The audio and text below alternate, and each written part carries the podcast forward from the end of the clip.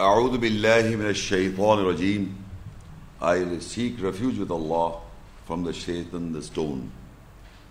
Bismillah ar-Rahman ar-Rahim With the name of Allah, most gracious, most merciful. Assalamu alaikum wa rahmatullahi wa barakatuh. Peace and blessings of Allah to all of you, ladies and gentlemen, welcome.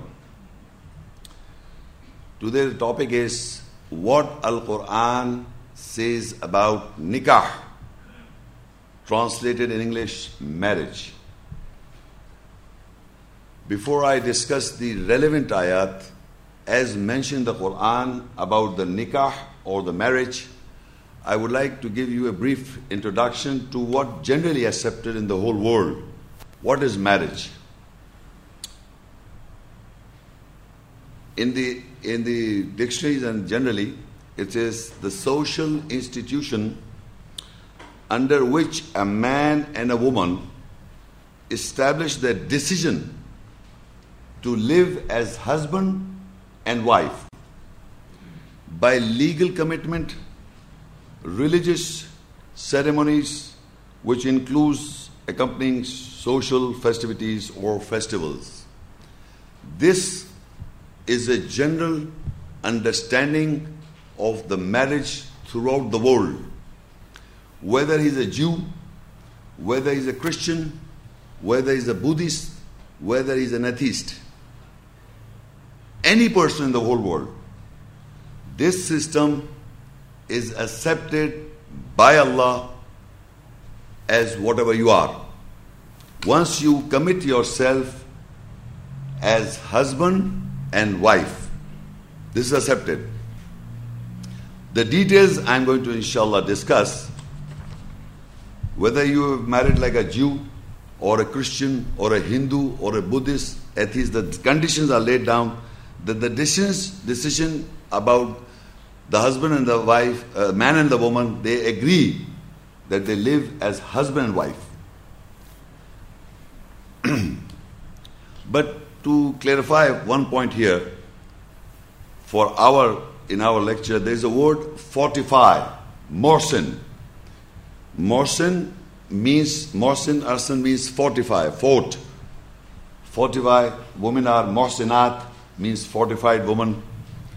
And what is that I add in the in the in this uh, discussion? To surround, fortify means to surround and strengthen against any form of attack, physical, sexual, or emotional.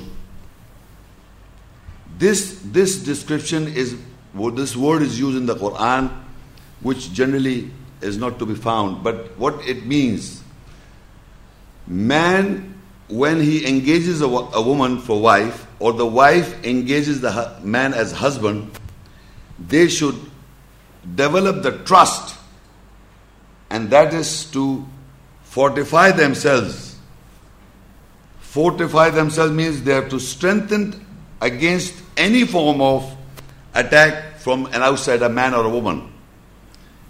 If I am married to a woman, she should fortify herself from any kind of physical, sexual, and emotional.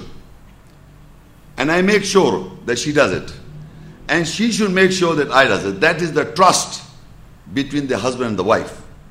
This word is used in Arabic in the Quran, fortify, mohsin, and mohsinat, women who are fortified themselves, and men who fortify. Otherwise, generally, it is understood in the back of the mind, it is understood that we are living in a husband wife. Secondly, the word nikah in Arabic also means it contains the meaning of sexual intercourse, legal, between husband and wife. Nikah, the word itself, because when I in the in the lectures I'll say when you cannot there are forbidden women whom we cannot marry, like for example, you cannot marry your mother. It means that in, in behind your mind is that I cannot have legal sexual intercourse with my mother. So the nikah marriage, the word itself in Arabic nikah contains the words of sexual intercourse. Legal. Now, there are different categories or different classes of women, a believer. Now, I'm coming on the Quranic ayahs or the Quranic concept to whom a believer man, mark my words, a believer man marries a believing woman. When we say Muslim man can marry a Christian, the Muslim, you must understand what the word Muslim means. Muslim means who submit, submitter. To what? To the lecture that I'm going to give. The ayats, the relevant ayats related to marriage. If I submit and believe in those ayahs, that means I'm a believer and a practicing submitter on the ayahs. In our society, most of the men and women, though they are born in Muslim culture, they are, they are Muslims, but they do not know before getting married what are the conditions that a man, a Muslim or a believer should have in getting married. Generally, we don't know. So now today you are going to hear what the Quran say about the believing man marrying a believing woman. Meaning she understands the ayahs or he understands the ayahs and believe in them and then they practice. So you must be very careful what I'm saying because this whole is based on the believing man and believing woman. Believing in the ayahs and practicing the ayahs. So, what are the classes or the categories of women are mentioned in the Quran? Believing is that they are, they are believers to whom the believing men can marry. The classes first, the woman is mentioned in the Quran as an nisa. Nisa, the word, which simply means woman. The first category is mentioned as yatam and nisa in Quran, which means the word comes from yatim, mean orphan woman. Oh, who, who is an orphan woman? If I say orphan woman, everybody in the hall will understand that the parent and the, the parent of the child died when she was young. Parents, my, the father or either the mother or both. She's an orphan woman, generally understanding. But the Quran goes beyond that understanding. Why? Because if you will note in the whole world, there are number of women according to the statistics of the world are greater in the whole world. By birth, they are produced more. Number one. Number two, the men have wars, they kill each other, and women are left behind. The, the number increases. Then there are men who have troubles in the world and they are in jails. So another the number is increased. Then there are men who are gays, homosexuals. They, they are not interested in women. The number increases. So the amount of the number that increases of those women, they became they become yatama, orphans, in a broader sense of the Quran. So even a woman living with the parents, and if she can't get a husband, she is orphan woman. So the woman in general in the whole Quran one is described as an orphan woman who, simple description, is based on parent death. But in a broader sense, all women are orphan women, orphan women due to the production and the, the reasons I gave. So one is the class is a yatama orphan class. The second is amatun or ima. That is referred in the Quran as slave woman. And slave is a person I purchased, a woman. Slave, but they, they, these the words that I did. Remember, they all have to be believers. Slave woman is uh, uh, she's like I'm the owner of that woman, slave. Though there are situations, circumstances in the in the in the world that women are you can purchase. A believing man can purchase a woman. She can live, and then you can marry if she's a believer. She'll be a slave woman.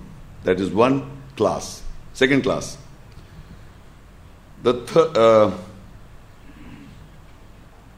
the third is Ayyim, Ayama, which means widower. Widow woman. Widow who the husband dies, she becomes a widow.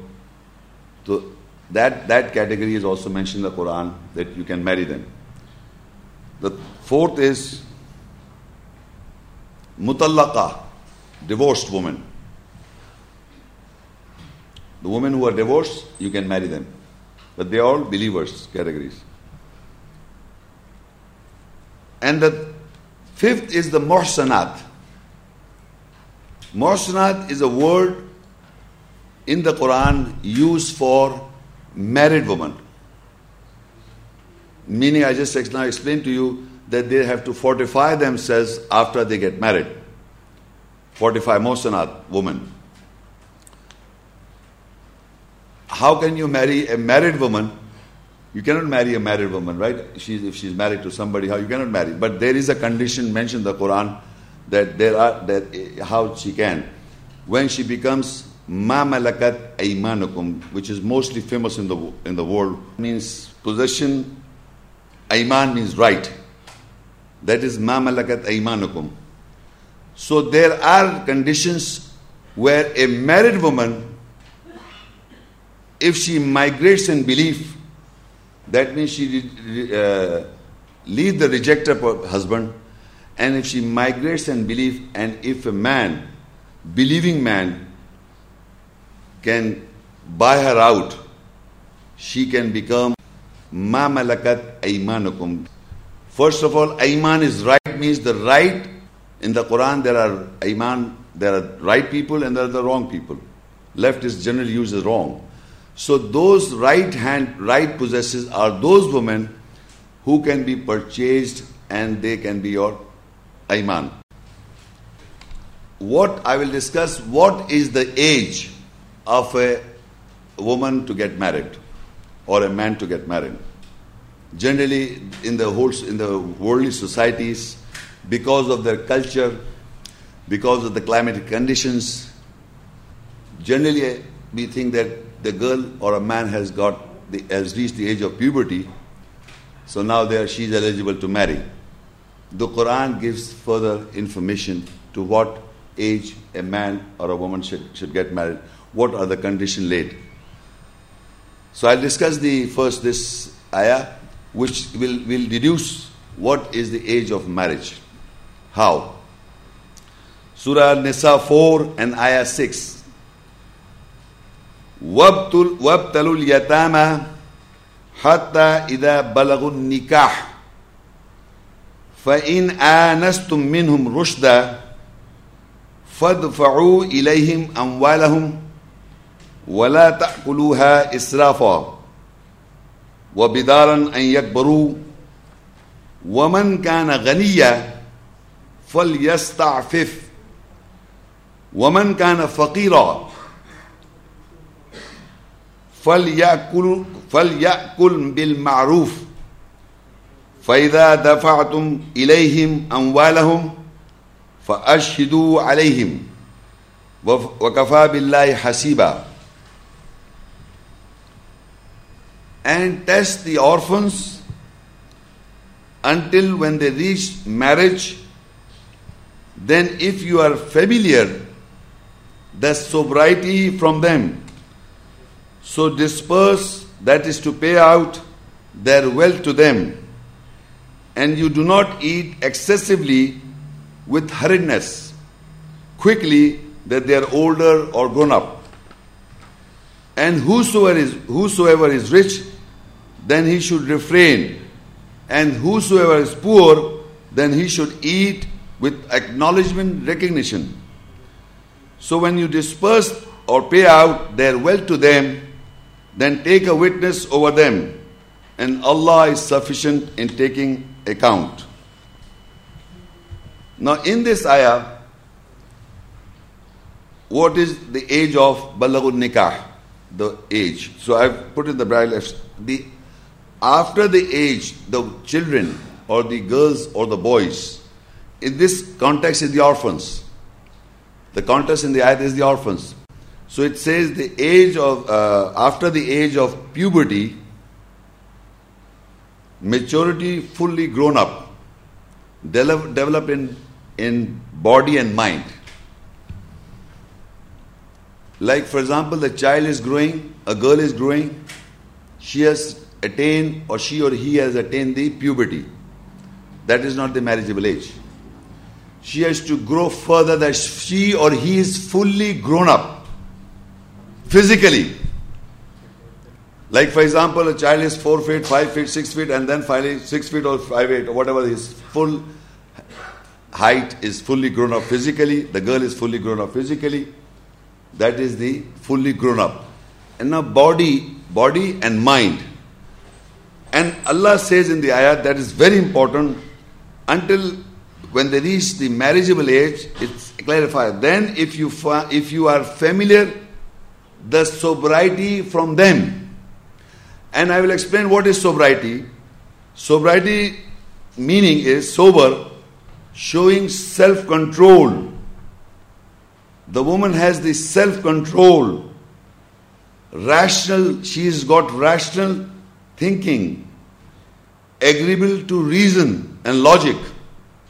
These are the qualities of a sober boy, sober man and man or woman.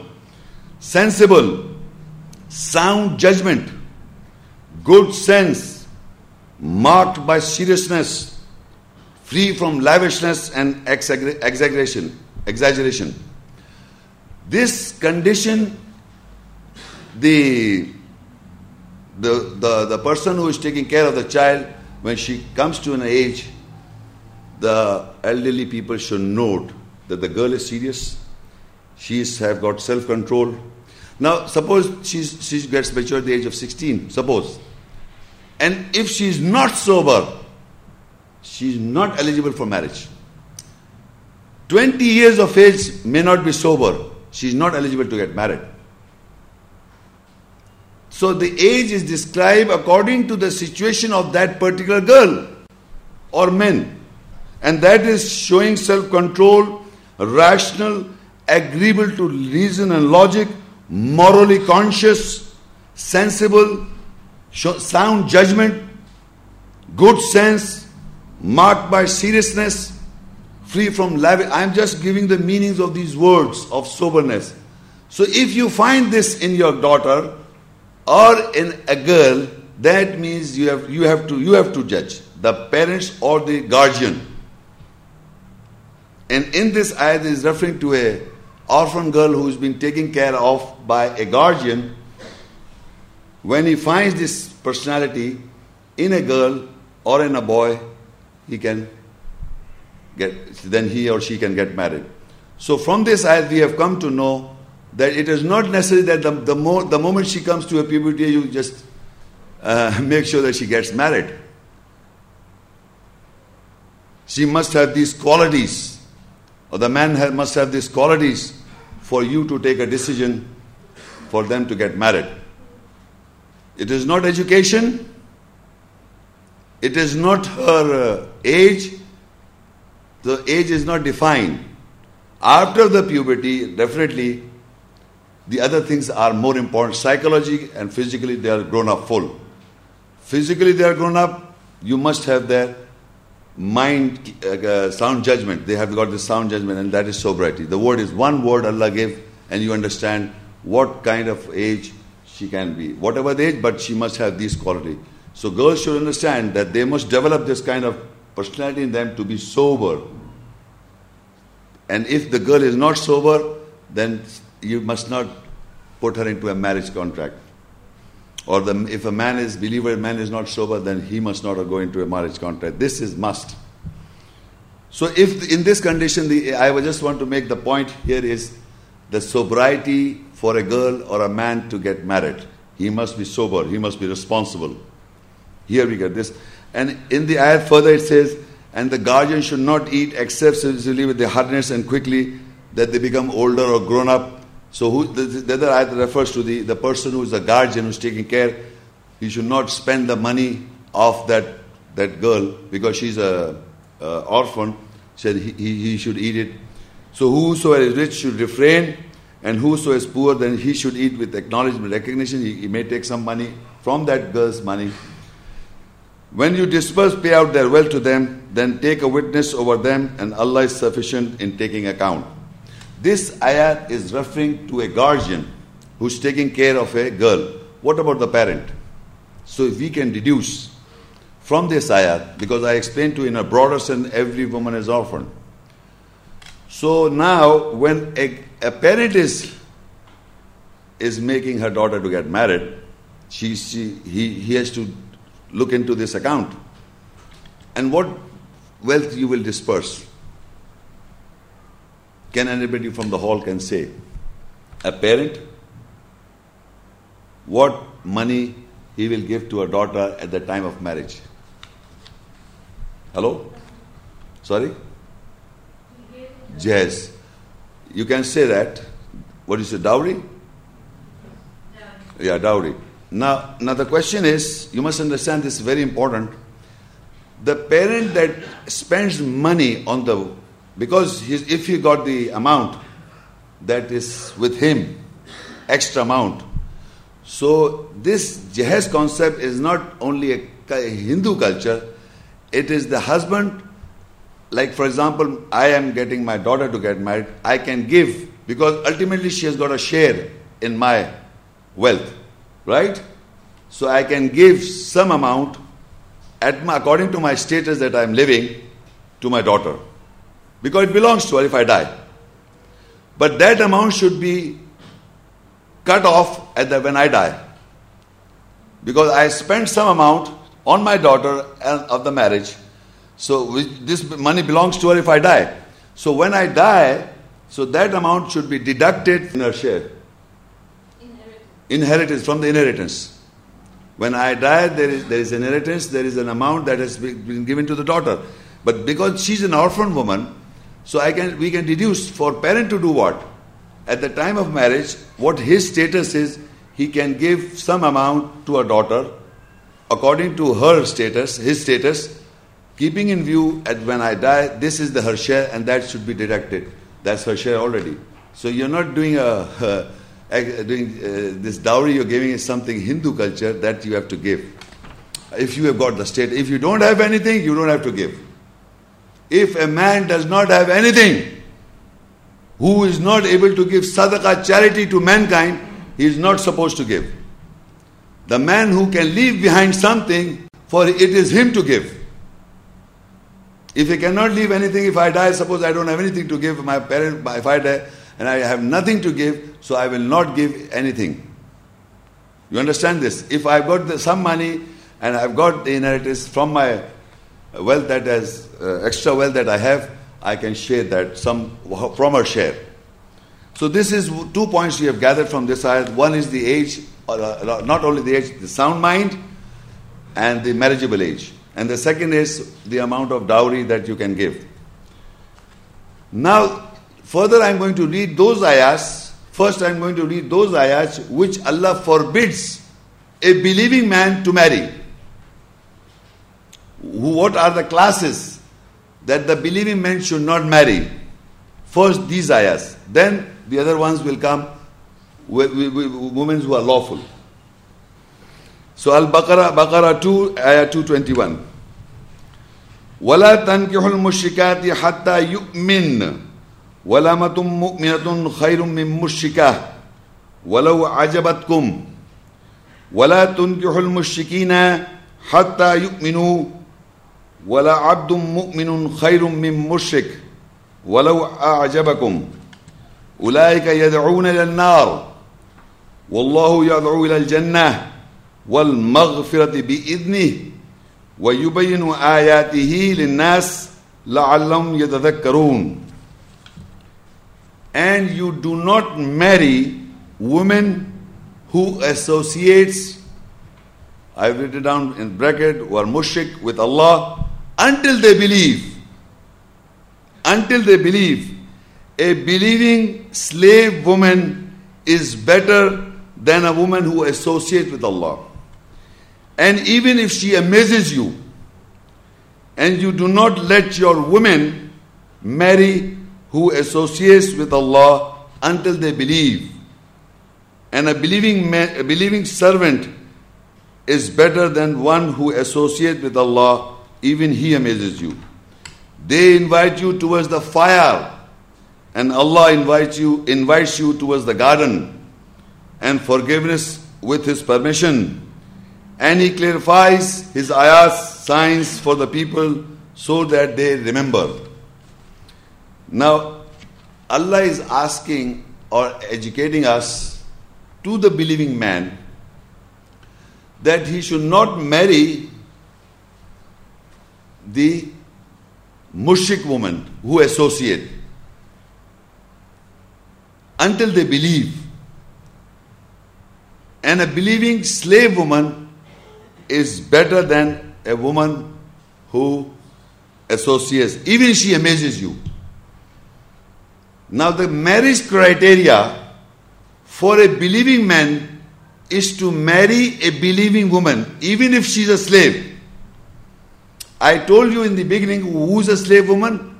Meaning, I have purchased that woman and she is my slave. And if she's a believing woman, I can marry her. And a woman who is a mushrik or who associates, whether she amazes me, I cannot marry. No love affairs. You cannot marry. you say you have to know each other, you know, talking and everything. She amazes you, you cannot marry. She's a she's not a believer. She's you're amazed. But you are not allowed to marry. I told you every ayat that I'm going to read is related to believing man and believing woman. Not by label Muslims. I'm a Muslim submitter, I'm Muslim submitter. So you know what? they go to different schools of thoughts. And then the Sunni girl get, get married to Sunni girl, a boy, and the Shia girl gets married to Shia boy. And this Qadiani girl gets a Qadiani boy. You know, they are going getting married in their own system. Similarly, Allah has made the system is belief. Belief in the ayats, in the essence of the ayats. In that context we are talking about. And the most important, another point is the word used for women here in the ayat is ayyim, I told you, amatun, meaning slave woman. Look in the Arabic, wala amatum mu'mina, a slave woman. But further when we read for the for the men, wala tunkihul mushrikina hatta yu'minu wala abdum mu'minun khairum min mushrik. Thus, you, you, a woman, believing woman cannot marry a slave man. The word changes, becomes abd. Abd means servant. You see the difference? You do not let your women marry who associates with Allah until they believe a believing servant, not a believing slave. The Arabic for women is ama, ayyam, amatun, means a slave woman. But for a man, it is abd, meaning servant. And I will read the meaning. The, slave is the person, one who is the property of one and wholly subject to another, one entirely under the domination of person. If a man believing man can marry a slave believing woman, I can subjugate, I, I, she's my property, wholly subject to me as a, as a believing man. She is my slave, I have purchased her, entirely under my domination. I can do that. But the, for the believing woman, she cannot, eh, Allah has word the word ab means service, a person who is employed on wages by another to perform domestic duties, a person in service of another. Slave and servant are two different words. So a woman cannot marry a slave man, but she can marry a servant who is performing certain duties. She's an she's a, like a like a boss of a, some some factory or whatever. She's manager or what. She can marry a, a, person who will assist her job. She, he- she can hire that man, not a slave, because she comes under the husband in the because one darja is given by or one degree is given to Allah to men. So that is Allah use the word abd means servant. He can perform duties for you. He can uh, be employed, but she cannot marry a believing slave. She can marry a believing servant. You see the difference how Allah you choose choice the words? Because Allah knows the psyche of man and the psyche of woman. The psyche of woman is to live live under the protection of man. So this servant can protect her, but a slave man will be totally dominated. So Allah says, no, he must be a servant, believing slave. Another point here is, and it- for Allah says, and you, وَلَا تُنْكِحُ الْمُشْرِكِينَ حَتَّى يُؤْمِنُوا and you do not let your woman marry who associates. Normally, when people read this, it appears to them that the woman can marry, a woman should not marry a man who is associate. No. It is the believer men people, believing men, whether they are the fathers or the brothers or anybody, the believing man has to look for a boy, for the believing woman. Look, and you do not let your woman marry. So the, the power comes to men, believing men, who uh, marry who associate with Allah until they believe. And a believing servant is better than who, who than one who associates. Even he amazes you, not the woman. You must understand what I am reading. If I select a boy not my daughter, I, men, believing men. And I have to judge.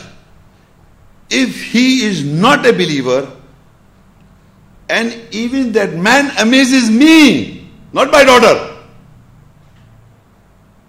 It's, in Arabic is walau ajabakum, not kunna, not used for females. You know, people read it vice versa. It's not vice versa. It is for the believing man to look up of a man, and this is what happened in the world.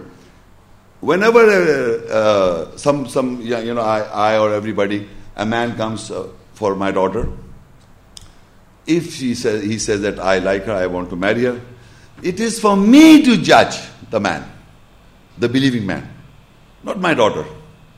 And after the analysis, after my judgment, believing men judgment, that he should be a believer. And if he's not a believer, he's amazed. I'm being amazed by his personality. Not my daughter, my daughter. I, men. It is the men's decision, not the woman's. And after the judgment I have come across, and then I can ask my daughter. And then further, if there are four or three or two, I have to select among the four or three then I can share with my daughter. It is never the other way around. The woman cannot marry a believing man. No, it says, let you do not let your woman, believing woman, marry who associates with Allah until they believe. And the believing servant is better than who associates with Allah. Even he amazes you, meaning men in Arabic. This is very important. Amazing situation. Normally, women think we can, you know, take a, take up a right for a man. No, it is the man who has to judge the man's character, the personality, the sound judgment. The man has to judge because they invite you to the fire, and Allah invites you to the garden, and the forgiveness is with His permission, and He clarifies His ayat signs for the people so that they may remember. So the clarification of the ayat is a servant believing man is all right with the believing woman. But a slave woman is better for a believing man. So in the next verse is referring to Surah Nur. These are the ayahs that are referring that who are whom you cannot marry. And Nur 24 and ayah 3.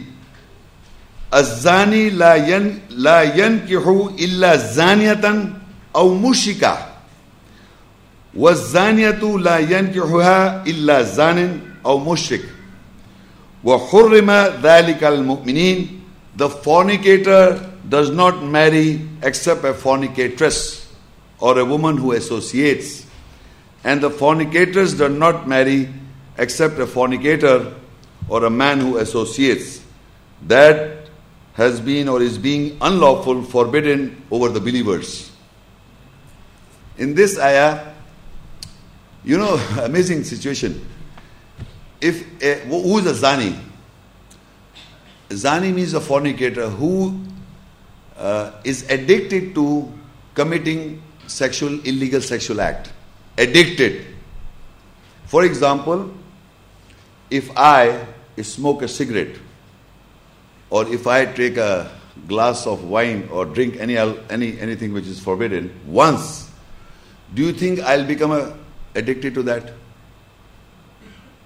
If any girl or if any man commits ad- adultery or fornication, is is nothing. It's an act wrong, I agree. But once she gets addicted to fornication, she or he is a zani or zania. And they are known. They cannot hide, like so called prostitutes, or any woman who is famous, or any man who is famous involved in these activities is zani. That is why Allah is not asking them to kill them or stone them. That's the biblical law. That's the biblical law. After being addicted to fornication, the punishment in the Quran is 100 stripes. Both the parties who are not married. That is why it says, a zani, fornicator, does not marry except a fornicatress. If you have killed the fellow, the man or woman, how a zani will get married to a fornicatress? So, in the nearness of God, and, and a fornicatress, an illegal sexual relationship is wrong. Allah says, do not go near to that. But if you have committed is not a fornicator, if you are addicted to that, then you become a fornicator. And for that also Allah says in the Quran, the further in the Surah Nur, that you can get married. Oh, sorry, you can have that hundred stripes for men and women both. But then he said the fornicator does not marry except to a fornicatress. That means a fornicator man does not like a believing woman. He does not like. He wants his style of, you know, so many bad experiences he has got. So he intends to marry a girl who's got bad experiences. So Allah says the fornicator man should marry a fornicatress woman. And the vice versa, and the fornicator's woman should marry a male fornicator. And for believer it says, and that it is being forbidden, unlawful for over the believers. So believing men and women cannot marry a fornicator for fornicatress. But for, for the believer it is forbidden. So these are also forbidden women and men. Now in Surah Nisa 4 and ayah 22, ولا تنكحوا ما نكح آباؤكم من النساء إلا ما قد سلف إنه كان فاحشة, فاحشة ومقتا وساء سبيلا and you do not marry from women to whom your fathers and sisters married except without doubt what is past bygone surely it is an obscenity and hateful and a bad evil way very simple to understand that a person is not allowed to marry the mother or a grandmother or his fathers whom his fathers married. All are mothers to him. You cannot marry except without without what without doubt what is past or bygone. What is that? Suppose in suppose in this world at this present society anywhere in the world a person who comes to the ayahs and he believes in the ayahs and he's married one of his mothers. So Allah is forbidden, except what is past or uh, bygone. You will not divorce her. You live with it. But you won't, don't intend to do it in the future. This is very important to know. When Allah says, Illa ma qasara, except what is past or bygone. but you do not do in the future. Remember in the ayahs when it says, What has been done is done. It has become past oh, or bygone. You can't go leave her and the children and you just walk off out. So Allah is accepting that, but remember, do not do in the future. Surely it is an obscenity and hateful and a bad and evil way. So in the world there are people who have done this wrong act and they have got kids and living in the world. I'm talking about the international world. So for them is a lesson if you become a believer and you're reverting to Islam and the Quranic ayats, you will not divorce her. You will live with her and let her go, let it go. Allah will forgive you. But keeping that you have changed in your mind that I've done wrong, there are things that you have to do for your forgiveness and you keep your life going as based on ayats. Now there are other categories. So Surah Nisa 4 and Ayah 23. حرمت عليكم أمهاتكم وبناتكم وأخواتكم وعماتكم وخالاتكم وبنات الأخي وبنات الأخت وأمهاتكم اللاتي أرضعنكم وأخواتكم من الرضاع وأمهات نسائكم وربائبكم اللاتي في حجوركم من نسائكم اللاتي دخلتم بهن. فإن لم تكونوا دخلتم بهن فلا جناح عليكم وحلائل أبنائكم الذين من أصلابكم وأن تجمعوا بين الأختين إلا ما قد سلف إن الله كان غفورا رحيما Now in this there are muhtaram or the forbidden relations mentioned that you cannot marry. It is being unlawful, forbidden on you in marriage are your mothers and your daughters and your sisters and your father, sisters, paternal aunts, and your mother sisters that are maternal aunts, and your brother's daughters, nieces, and your sister's daughters, nieces, and your mothers who breastfed you, and your sisters from the breastfeed and your women, wives, mothers, mother in laws, and, your, and your those stepdaughters in your laps, custody from your wives, whom you have entered with them. So if you have not entered with them, then there is no offense on you to marry the stepdaughters. And your sons' lawful wives from your loins, backbones, and unlawful in marriage is that you join combined between two sisters, except without doubt what is past, bygone. Surely Allah is forgiving, merciful. Now, there are certain relations everybody can understand. Do I have to repeat? Except, now there are two things I have to repeat. And this, these are from here and your mothers who breastfed you, and your sisters whom the breastfed. Now there are times nowadays, you know, you know, you you you uh, generally give the milk of a cow, but there are times that you require. If there is a, some woman who got more feed, you can give your son from her feed. So become, she becomes your mother. Yeah, you understand this? In the old, but this this this can be practiced today also. In that connection is mentioned. This is something we have to understand. And your women wives, mothers, mother-in-law, you cannot marry her. Okay. This is the important. And your those stepdaughters in your laps custody from your wives. What is that? If I marry a woman who has already got two daughters from other husband, now I marry this woman, listen to me very carefully. If I marry this woman and she brings her two daughters, young daughters, eligible for marriage, and they come into my custody. So Allah says, look, and your those stepdaughters in your lap custody from your wives. They are my wives, but they have got two daughters from other husband. Whom you have entered with them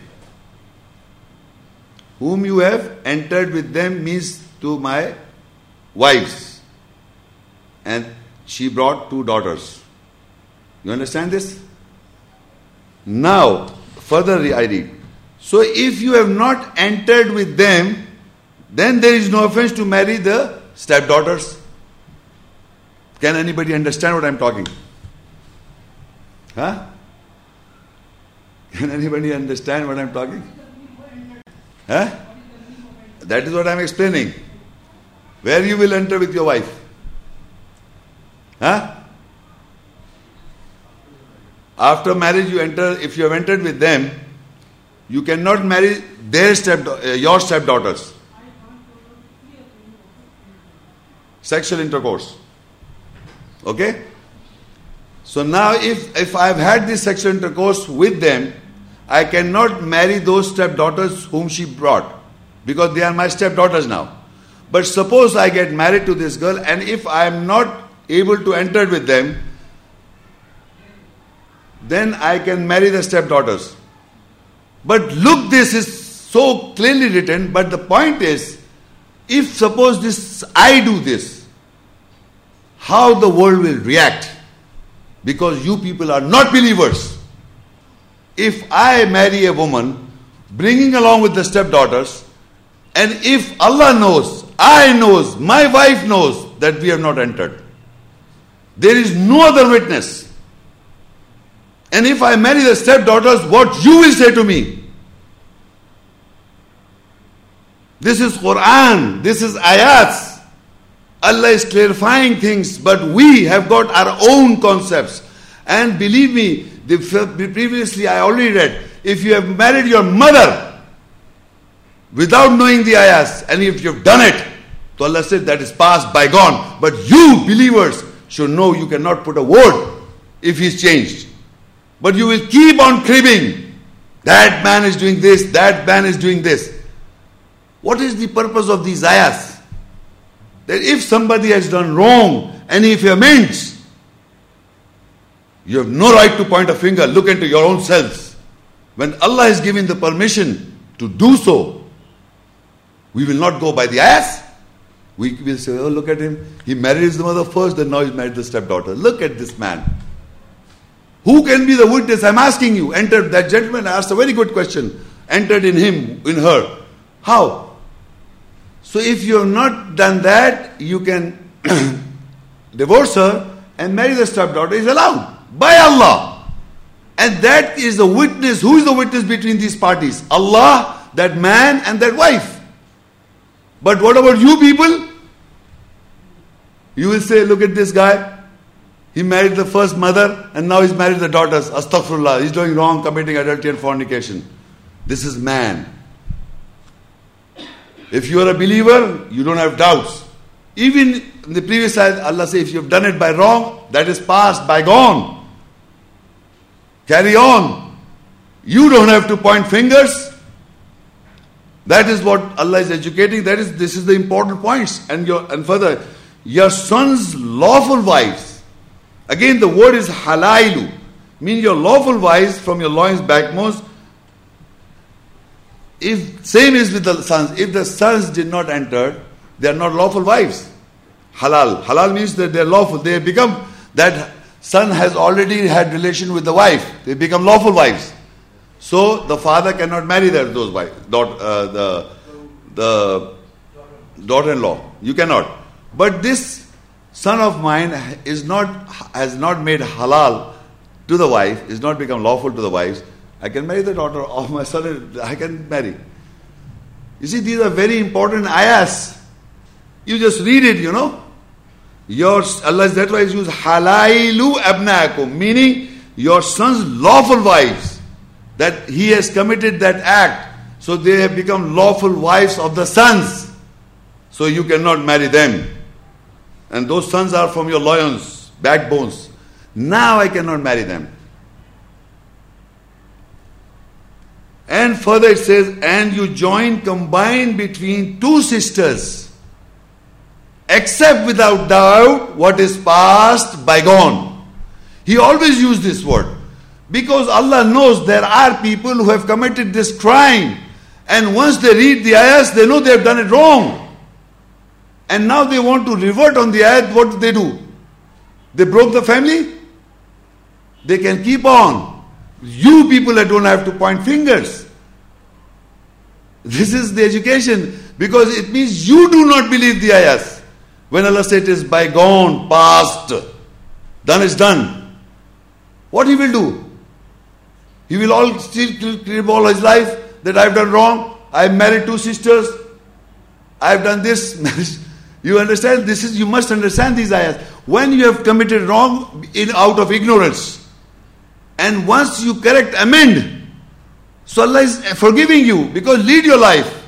Otherwise, totally collapse.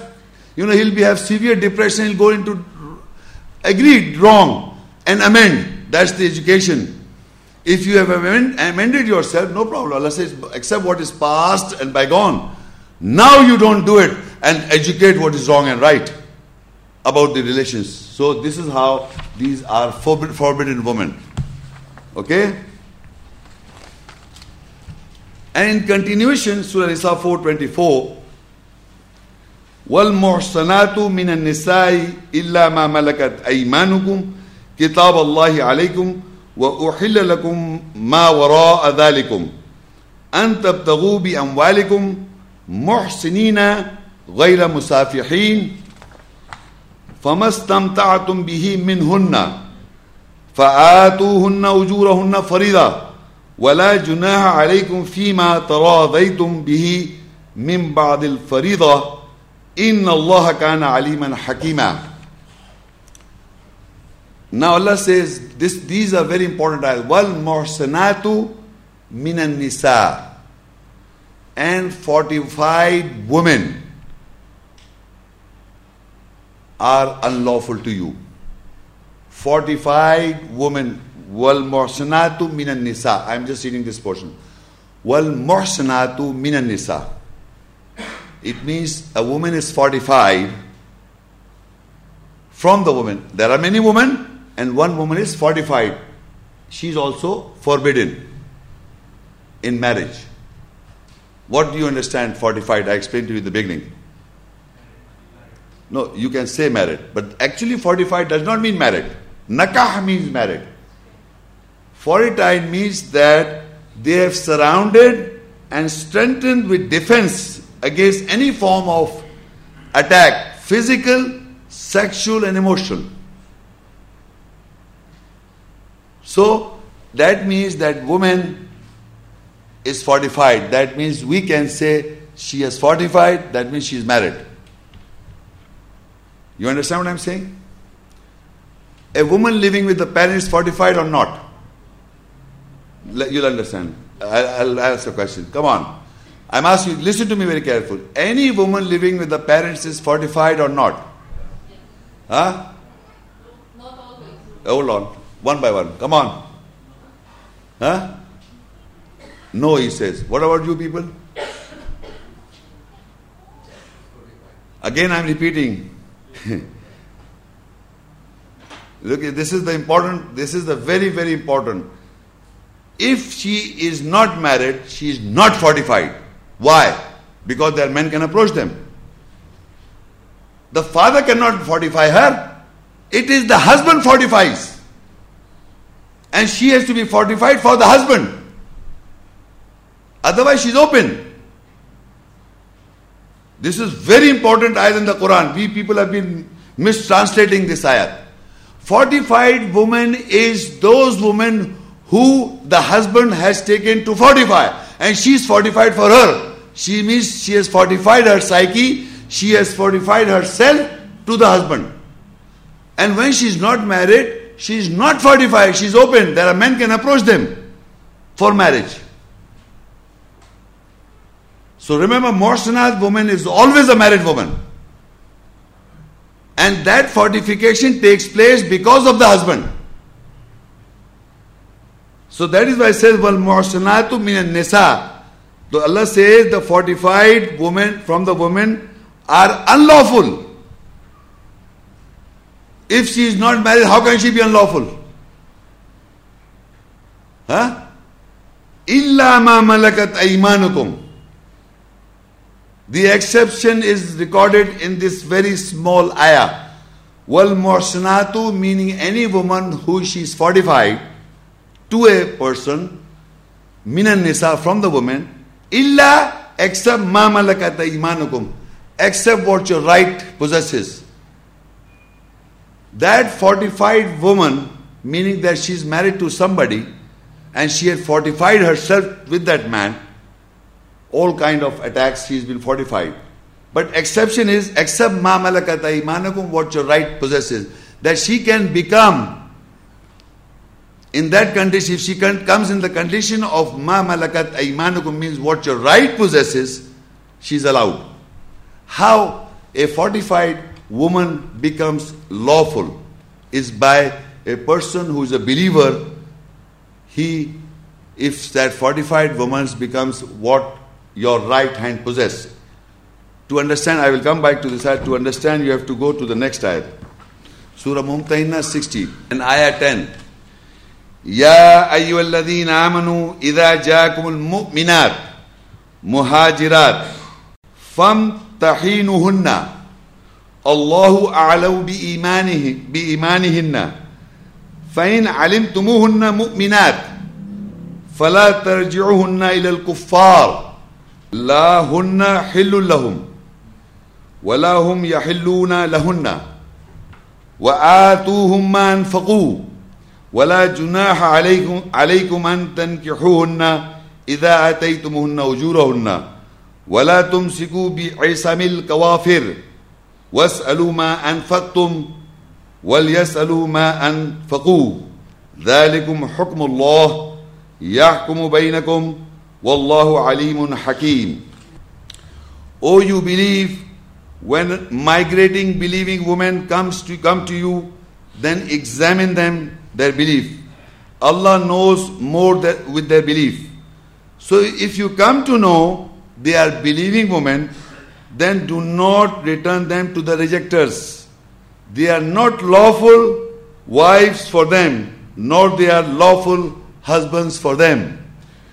To the migrating believing women, and you give them what they have spent, and there is no offense on you that you marry them when you have given them their wages and you do not hold fast to the rejected woman with ties bound, and you ask what you have spent on them, they should ask what they have spent. That is the governance of Allah. He governs between you, and Allah is knowledgeable wise. Now, what happens? There is a couple, but they are rejected couple. Married woman. A woman married. Muhsanat means she is in the, she has been protecting herself or guarding herself for that husband. Okay? Now she migrates in belief. She migrates in belief. She comes to a believer. So let's say, oh, you believe when a migrating believing woman come to you, the believers, then examine them. Examine them in examine their belief. Allah more Allah knows more their belief. So if you come to know that they are believing women, then do not return the believing women to the rejectors. They were they are not lawful wives to the husbands. So they were married, they, they were muhsanat. They were muhsanat. But they were muhsin to a rejecter. Muhsin means that to guard, strengthen, and their physical and sexual, uh, emotional attachment to the uh, uh, rejecter. They were married. They were muhsin. So now when they migrate and believe that married woman, Allah breaks the the the the, the relationship. It says they do not return to them to wretched. They are not lawful wives for them, and not they are lawful husbands for them. So, how they become mamalakat? Now you see, you give them what they have spent. You giving some money what they have spent to the wives money. You're, in, in a way, you are purchasing now. There is no offense on you that you marry them when you give them their wages. First, you give the wealth to the person whom she was married, that he has spent what amount of money to the woman, and that can be a big amount. Maybe five years married, or six years marriage, or ten years. He can I have spent so much money. Okay, this money to the husband. say 10 lakhs. She's migrated in belief. Now you examine her, if she's a believer, then you give her wages and make her wife. This is how a mamalakat, what your right possess, comes. This is how a married woman, that is why Allah says, وَالْمُحْسَنَاتُ مِنَ النِّسَاءِ إِلَّا مَا مَلَكَتْ أَيْمَانُكُمْ Fortified woman, she was fortified with the rejecter. She was a married, fortified woman with the rejecter. And now, when you she migrates to you, she comes to you as a believing woman, you examine her belief, and if you come to know she is believing woman, do not let her go back to the rejecter. Because they are not lawful husbands to those to the wives. And neither these wives become lawful to the husband they are muhsanat. Now, how they became mamalakat? My right possesses, I will have to pay to the husband. I am paying some money to the husband. Hello? Yeah, paying money. So she's released. And now when I examine her, if I, I find that she's a bidder, then I can marry her by giving her the wages. I can marry her. This is how the right hand possess becomes. Who? The fortified woman. If you have uh, and, and, and you do not hold fast the rejected woman with ties and bond, and you ask what they have spent. And if your wife becomes a rejecter and wants to go to the rejecter party, then you let her go. Don't hold fast. Vice versa. If you are a believing woman, man, and your wife is going to the rejection, Allah said, let her go. Don't hold fast to her. And what you have spent on her, ask from them that I spent this amount of money, take my wife. Go, she can go to the rejecter. So remember, these ayahs are based on belief and rejection. Allah has written over you and lawful permitted to you for you what is behind those relations. All the relations that I read, which are forbidden. Mothers, sons, uh, daughters, they all relations. So behind that relation, the other women are lawful. That you desire them with the wealth, with your wealth. To be of those 45, marry them. If you look in the Arabic, وَأُحِلَّ لَكُم مَا وَرَاءَ ذَلِكُمْ أَن تَبْتَغُوا بِأَمْوَالِكُمْ مُحْسِنِينَ غَيْرَ مُسَافِهِينَ so the ayat is saying that what is behind those relations you can you, that you desire them with your wealth to be of those who fortify them. You have you with your wealth what you do? You fortify them. You means guard them, protect them, strengthen them. Of course, nikah is there, but you, you, now she will become your wife. She'll protect herself from from everybody. She has to. She's not open. Nobody can approach her now. You have to be a, a guard. So Allah says uh, that you desire them with your wealth to be of those who fortify, marry them, other than those who whore commit prostitution. There are people with their wealth, what they are doing? Giving money and having relationships. That is not allowed. You have to fortify them, protect them, guard them. So now, then with it, with your money, whatever enjoyment you seek, from them, from those wives, legal wives. So give them their ordained wages. And these ordained wages is, you know, uh, and there is no offense on you in what you agreed together with it after the ordained wages. So surely Allah is knowledgeable, wise. Now, ordained wages is normally husband gives some money to their wives for running the house. Okay? That is not ordained wages. Other than the expenditures that, that is your expenditure, the house and everything, you have give separate money continuously to the wives. That you have to decide, agreed upon. So give them their ordained wages. There is no offense on you in what you agreed together with it. This depends upon the husband's status, what status he has got, and then she knows your situation. You agreed upon apart, apart from the expenditures that are of the house and there is a rent. No, you have to give separate money that you can say pocket money, in other words, in my language, to your wife's monthly pocket money because she is running the house. She's performing certain duties. So now you we come to Surah Nisa 425. ومن لم يستطع منكم طولا أن أن ينكح المحصنات المؤمنات فمما ملكت أيمانكم من فتياتكم المؤمنات والله اعلم بايمانكم بعضكم من بعض. فانكحوهن باذن اهلهن واتوهن اجورهن بالمعروف محصنات غير مصافحات ولا متخذات اغدان فاذا احسن فان اتينا بفاحشه فعليهن نصف. محسناتی محسناتی من الداب خشی النا تمین کم ون تصویر خیر الکم و اللہ غفور رحیم اینڈ فرام یو ہو ڈاٹ ہیو دا کیپلٹی ان اے لانگ ڈیوریشن آف لائف ٹو میری اے فورٹیفائڈ میریڈ بلیونگ وومن دین یو میری ینگ بلیونگ گرل فرام واٹ یور رائٹ پوز And Allah knows more with your belief. Some of you are from some. Then marry them with the permission of their family and give them their wages with acknowledgement recognition to those women who are fortifying other than those to whore commit prostitution and they are not to be of those who take confidants, intimate friends.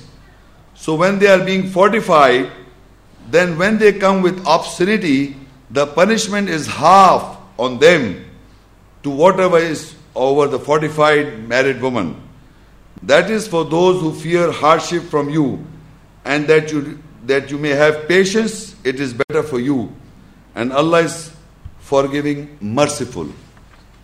Now, amazing thing is if I read a small phrase of this ayah, two lines, and you listen.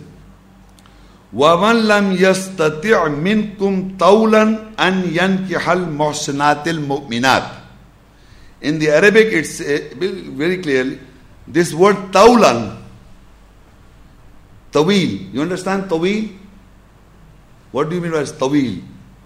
Long is not translated by any person in the whole I have come across. Taulan. Except myself. You know, because in their mind, Mosanat are non-married women also. You understand what I'm saying? In the in their mind, that Mosanat are those I am telling you, Mosanat are those women who are when they get married, they become fortified. With their parents, they are not fortified. Because men will keep on giving proposals. So that means they are not fortified. And that is why they are forbidden to marry. So now they get confused in this ayah because Allah says, Waman lam yastate minkum tawlan ayyankel morsanatil mominat. So, and from you who did not give, have the capability in a long duration of life to marry a fortified, believing woman. How can you marry a fortified, believing woman? How? Yeah, I explained to you before. Okay? So that means this condition may not arrive in our lives. No? It is not necessary that this condition this condition arrives. It may not arrive. And even if I, I don't have that much amount of money to give the the husband who's been spending five, six years and she is already a fortified woman. Normally men like to marry non-married woman.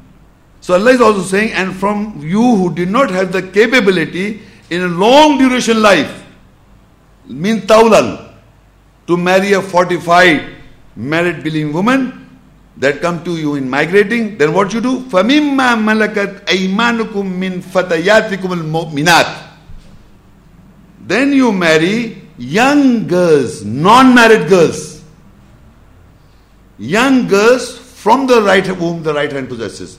Then marry then marry young believing girls from your right possesses.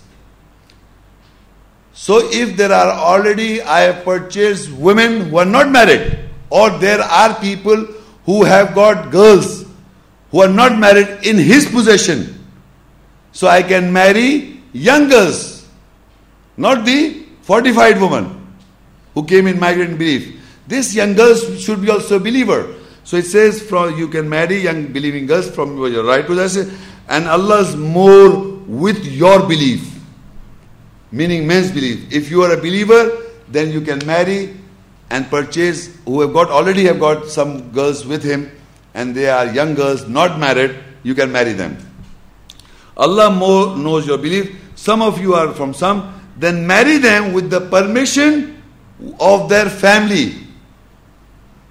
Family means who are taking guard of those young girls. And now you are going to purchase them. This is purchase going. He will say, I've been spending this young girl, I've grown her up, she's in under my possession, I'm not, uh, she's not my wife, she, I've just, she's under protection. Malakat, right possessions are not always married. There are girls who are not married with you, and there are girls in the right possession who are not married. So now Allah says, if you cannot marry a married Mohsanat woman, so you marry young girls from the from your right possesses. Allah is more then marry with them permission of their family, people, and give them their wages. After you marry, you give them their wages. First, you give them from the permission of their family because he, they, are, they are the protectors, the guardians of that uh, girls. With acknowledgement and recognition. To those women, and you are marrying to who? To those women who are fortifying themselves or marrying because you know they, these girls also remember when you're marrying them they should know they have to be fortified that means they are, will be my, under my uh, uh, fort. They are be, they will be fortified other than those who whore commit prostitution. If they are those girls from the right position in the position of somebody and she is not uh, in this kind of whore prostitution committing prostitution I will not marry them. I will marry those girls who want to fortify. And they will and they are not of those who take confident, intimate friends. These girls who I intend to marry should not be taking confidence, intimate friends, these girls. And they are not committing whore or prostitution, I cannot marry them. I will marry those girls who want to fortify. And if they commit obscenity, fahisha, the punishment is half on them to whatever is over the fortified married woman. Fortified woman, and now she has become fortified now. Who was fortified before? Whom I did not purchase. Like all these husband and wife are, if these women are not being purchased by they are your fortified woman. Mohsanat, believing woman, fortified. So for them is the punishment is full, and for the these from the right hand possesses, if you marry the young girls and if they commit obscenity fahisha, the punishment is half. What is the punishment on the woman who is a fortified woman directly, not being purchased by any person? So, what is the punishment? We will read further. And that is for those who fear hardship from you and that you may have patience. It is better for you. Allah is forgiving, merciful.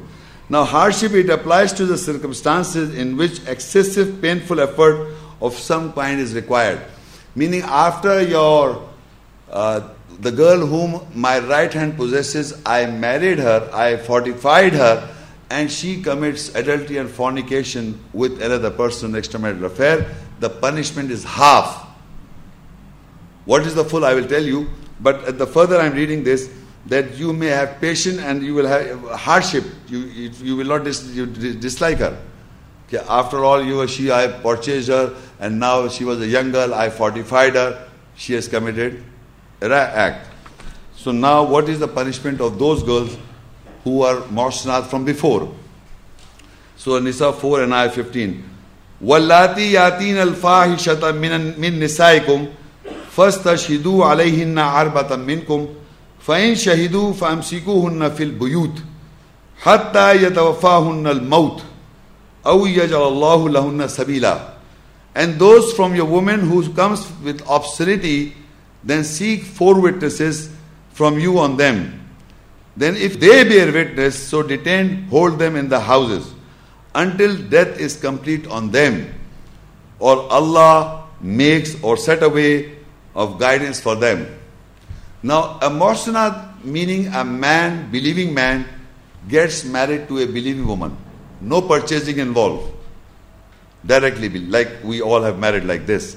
So, this woman is a fortified married believing woman. If she commits a faisha, look, they are coming, and those from your woman who comes with faisha. So, for detaining, you have to take four witnesses. Look, it says, first tajidu alayhinna arbata minkum. You have to take four witnesses, not of the act. They have already committing and confessing that they have committed act, so you have to take four, four witnesses, witnesses of shutting them down in the house. So it says, Fa'in shahidu, if they were witness, fil buyut, then you hold them in the houses. If they don't bear witness, what you do? That is what written, yajalallahu lawna sabila, or Allah will make for them a way. Some women, married women, Mosanat, first we should know the punishment of Mosanat woman directly. Not from Mamalakat, she become a Mosan, guarded, uh, fortified. For that woman, the punishment is that you lock them uh, you confine them in the houses, not lock, sorry, you confine them in the houses for their lives. But how? You have to take four witnesses. You have to take four witnesses. Okay? While detaining them. So if they bear witness, so detain them in the house until death comes complete on them.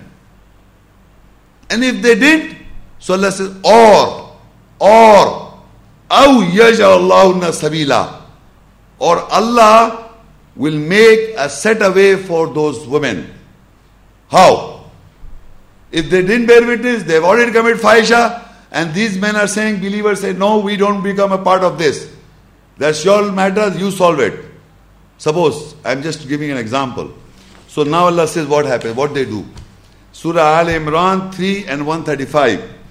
والذين إذا فعلوا فاحشة أو ظلموا أنفسهم ذكروا الله فاستغفروا لذنوبهم ومن يغفر الذنوب إلا الله ولم يصروا على ما فعلوا وهم يعلمون and those when they commit obscenity or oppress their souls then they remember Allah they remember Allah then they see forgiveness of their guilt sins and who can forgive guilt sins except Allah? And they do not persist over what they did and they know it. So if these witnesses backed off, the husband is going to do what? He is not going to kill her. He will say, okay, ask for forgiveness from Allah. And you will not repeat it. You understand what I am talking? It is there, very clear. That it is not to kill her. You have to lock or you have to confine in the houses when they bear witness and people back off. You know, he's your wife, she's your wife. Why is your personal matter, man? You, you do what you I don't want to get involved in this. So what Allah says, or Allah finds a way for them, then this is the way. But this is for the believing Muhsanat from the beginning. She did not came from the what my right hand possesses. And from what my right hand possesses, does this commit this obscenity after being moistened, then the punishment is half. Half of what? No, no, half of half of the punishment we are talking. Sorry? Punishment. That's what discussing. Umar Khair. Uh, life, life, first is the life. You have, no, no, hold on. For the life, you have to confine in the houses. What would be the half? Half detention, what? Now, what would be the half? You see, one is the life as a detention of a Mossad woman. The half would be what? What is, you know, in every country there is an average rate of death, average. And from that average, you can deduce the half. That's not a big deal. In every country, there is different average rate age. And, and from that culture and uh, environment, you can make it a half. And if she asks for forgiveness, then it is nullified. The ayat that rehearsed in Al Imran 3 135. So when Allah forgives, they cannot commit again. That is the acceptance of forgiveness of Allah. You want to find out, did Allah forgive you or not? You, you know, I, I, the, every night, you say they make it a day compartment. You know, generally people say, make it a day compartment. In the daytime, when you go to sleep, before going to bed, you should seek forgiveness. Oh Allah, whatever I did I wrong in the daytime, whatever. I don't, I don't know what I did. I know I know what I did, but whatever I did wrong, I say astaghfirullah. I don't know myself. Allah Ta'ala, whatever I did wrong, I forgive. The next day I did again. And Allah said, I don't know whatever I did wrong, please forgive me. And I die. Allah will not forgive you. So if you want to know that Allah has forgiven you, believe me, you will not commit that act again. Because He's accepted your forgiveness. When Allah accepts, you cannot commit again. When He has not accepted, you keep on doing it. So now, now to, to go further, Surah Nur 24 and Ayah 33. وَلْيَسْتَعْفِفِ الَّذِينَ لَا يَجِدُوا لَا يَجِدُونَ نِكَاحًا حتى يغنيهم الله من فضله. والذين يبتغون الكتاب مما ملكت أيمانكم. فكاتبهم إن علمتم فيهم خيرا. وآتوا مما لله الذي آتاكم. ولا تكرهوا فتياتكم على البغاء. إن أردنا تحصنا لتبتغوا عرض الحياة الدنيا ومن يكرهن فإن الله من بعد إكراههن غفور رحيم And those who do not find marriage should be chaste. That is not to involve in unlawful sexual relationship until Allah enriches them from His bounty and from those whom your right possesses who seeks the book. So write, that is the marriage contract to them, if you find any betterment in them, and give them from the wealth of Allah that He gave you. And you do not compel your young girls who are in your possession to commit a wrong act or prostitution if they intend to be fortified, and that you seek the width of this worldly life, and whosoever compels these young girls to commit wrong act or prostitution, then surely Allah is forgiving, merciful after from after their having been compelled to commit wrong act of prostitution. Now, in this ayah, there are two, three points we have to gather. First is that a person, a person believing man, should have enough wealth. Because when he intends to get married, he has to take the responsibility of the wife. And if he doesn't have that wealth, then he, Allah says to those people, he has to refrain those who do not find marriage should be chaste. That doesn't mean they should indulge in sexual activity, they should be chaste until Allah enriches them. So, not even marrying one, forget about twos and threes and four. Remember, this is very important for any person who engages in marriage. He must know that he can provide her the comfort and the shelter because it is his duty to take care of the woman. So Allah says, and those who do not find marriage should be chaste until Allah enriches them from His bounty. And from those whom your right possesses.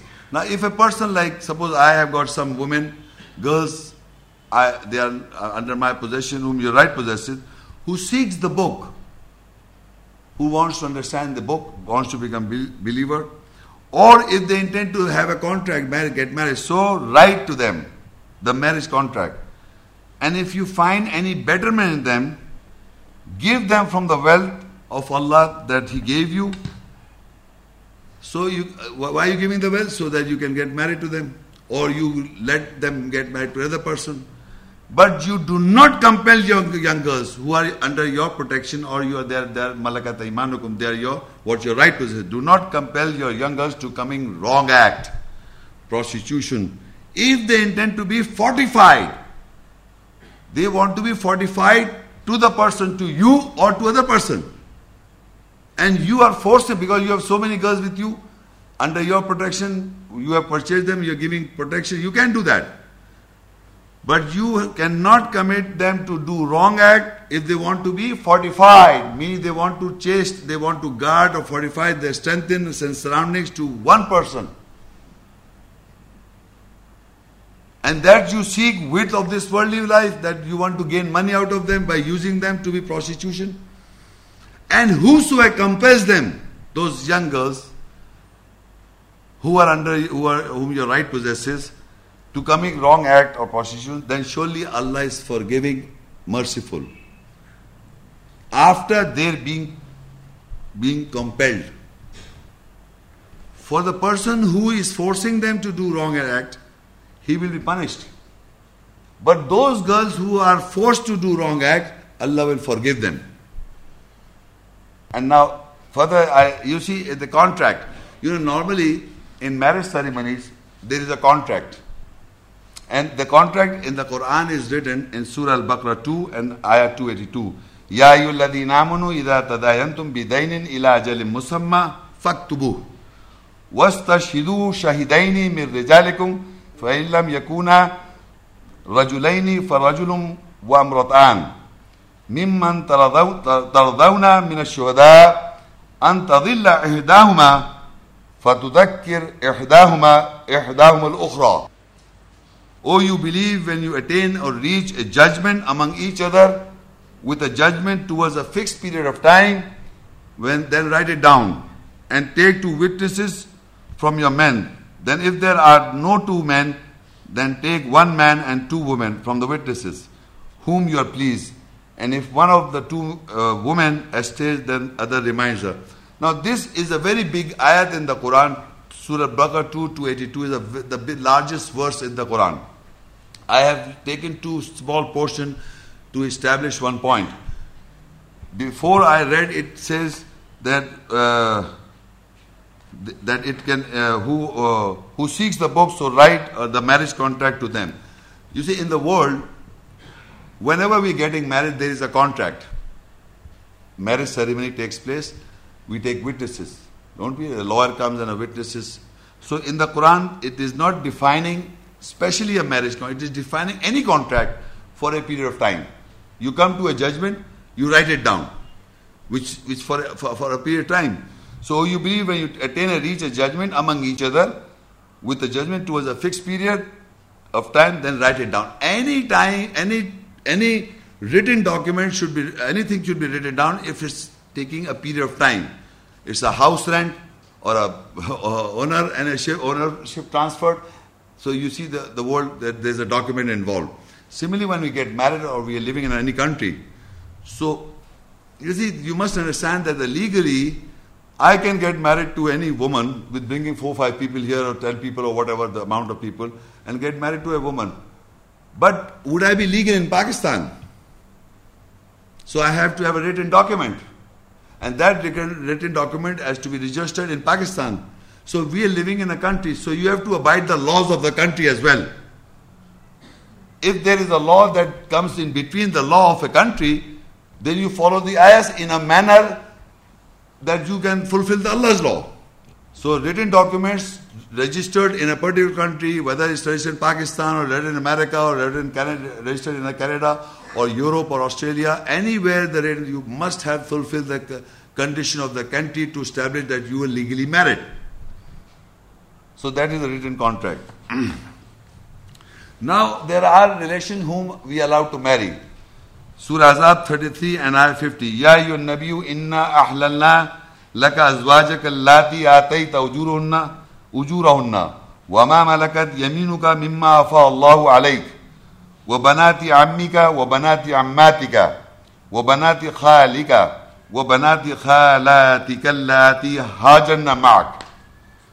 وامرأة مؤمنة إن وهبت نفسها للنبي إن أراد النبي أن يستنكحها خالصة خالصة لك من دون المؤمنين قد علمنا ما فرضنا عليهم في أزواجهم وما ملكت أيمانهم لكي, لكي لا يكون عليك حرج وكان الله غفور غفور رحيما O you who is a prophet, surely we have made lawful for you your pairs to those whom you gave their wages and made lawful what your right possesses from what Allah has bestowed on you and the daughters of your fathers, that is paternal uncle, and the daughters of your father's sisters, your paternal aunts, and the daughters of your mother's brothers, maternal uncle, and the daughters of your mother's sisters, that is maternal aunts,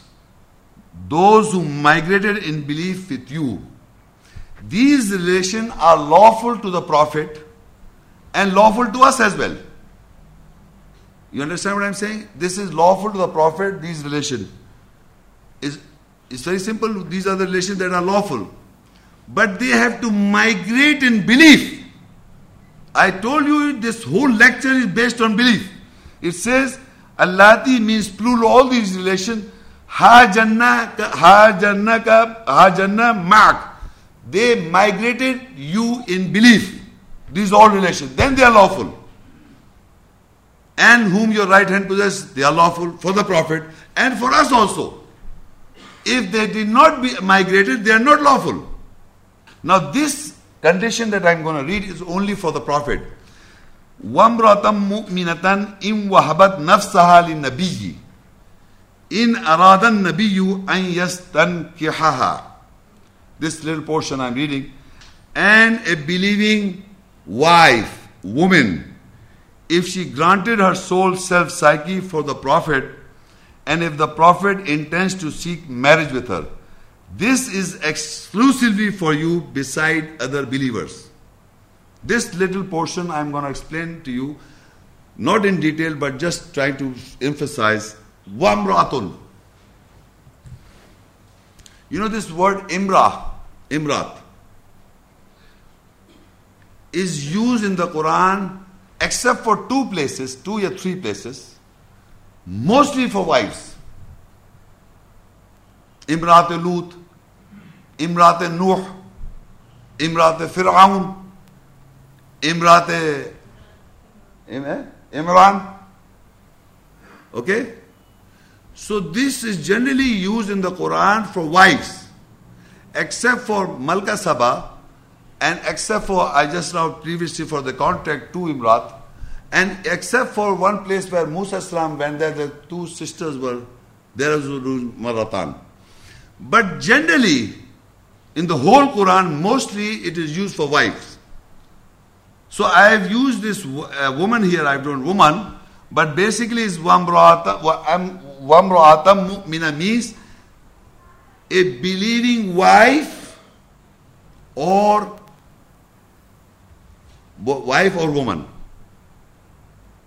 believing wife of, of a believer or a believing woman.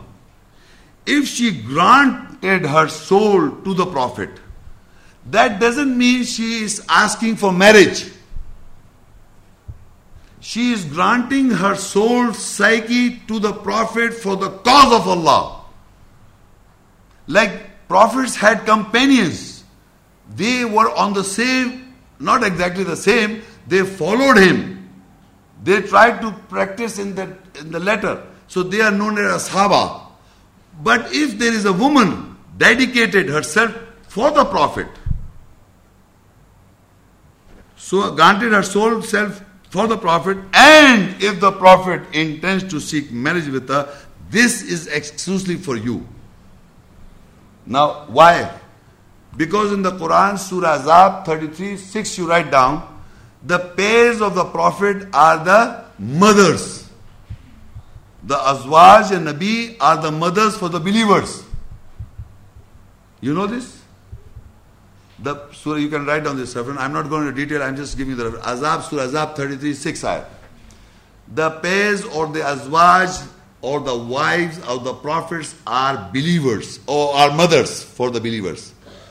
Our mothers, we respect and honor the wives of the prophet as our mothers.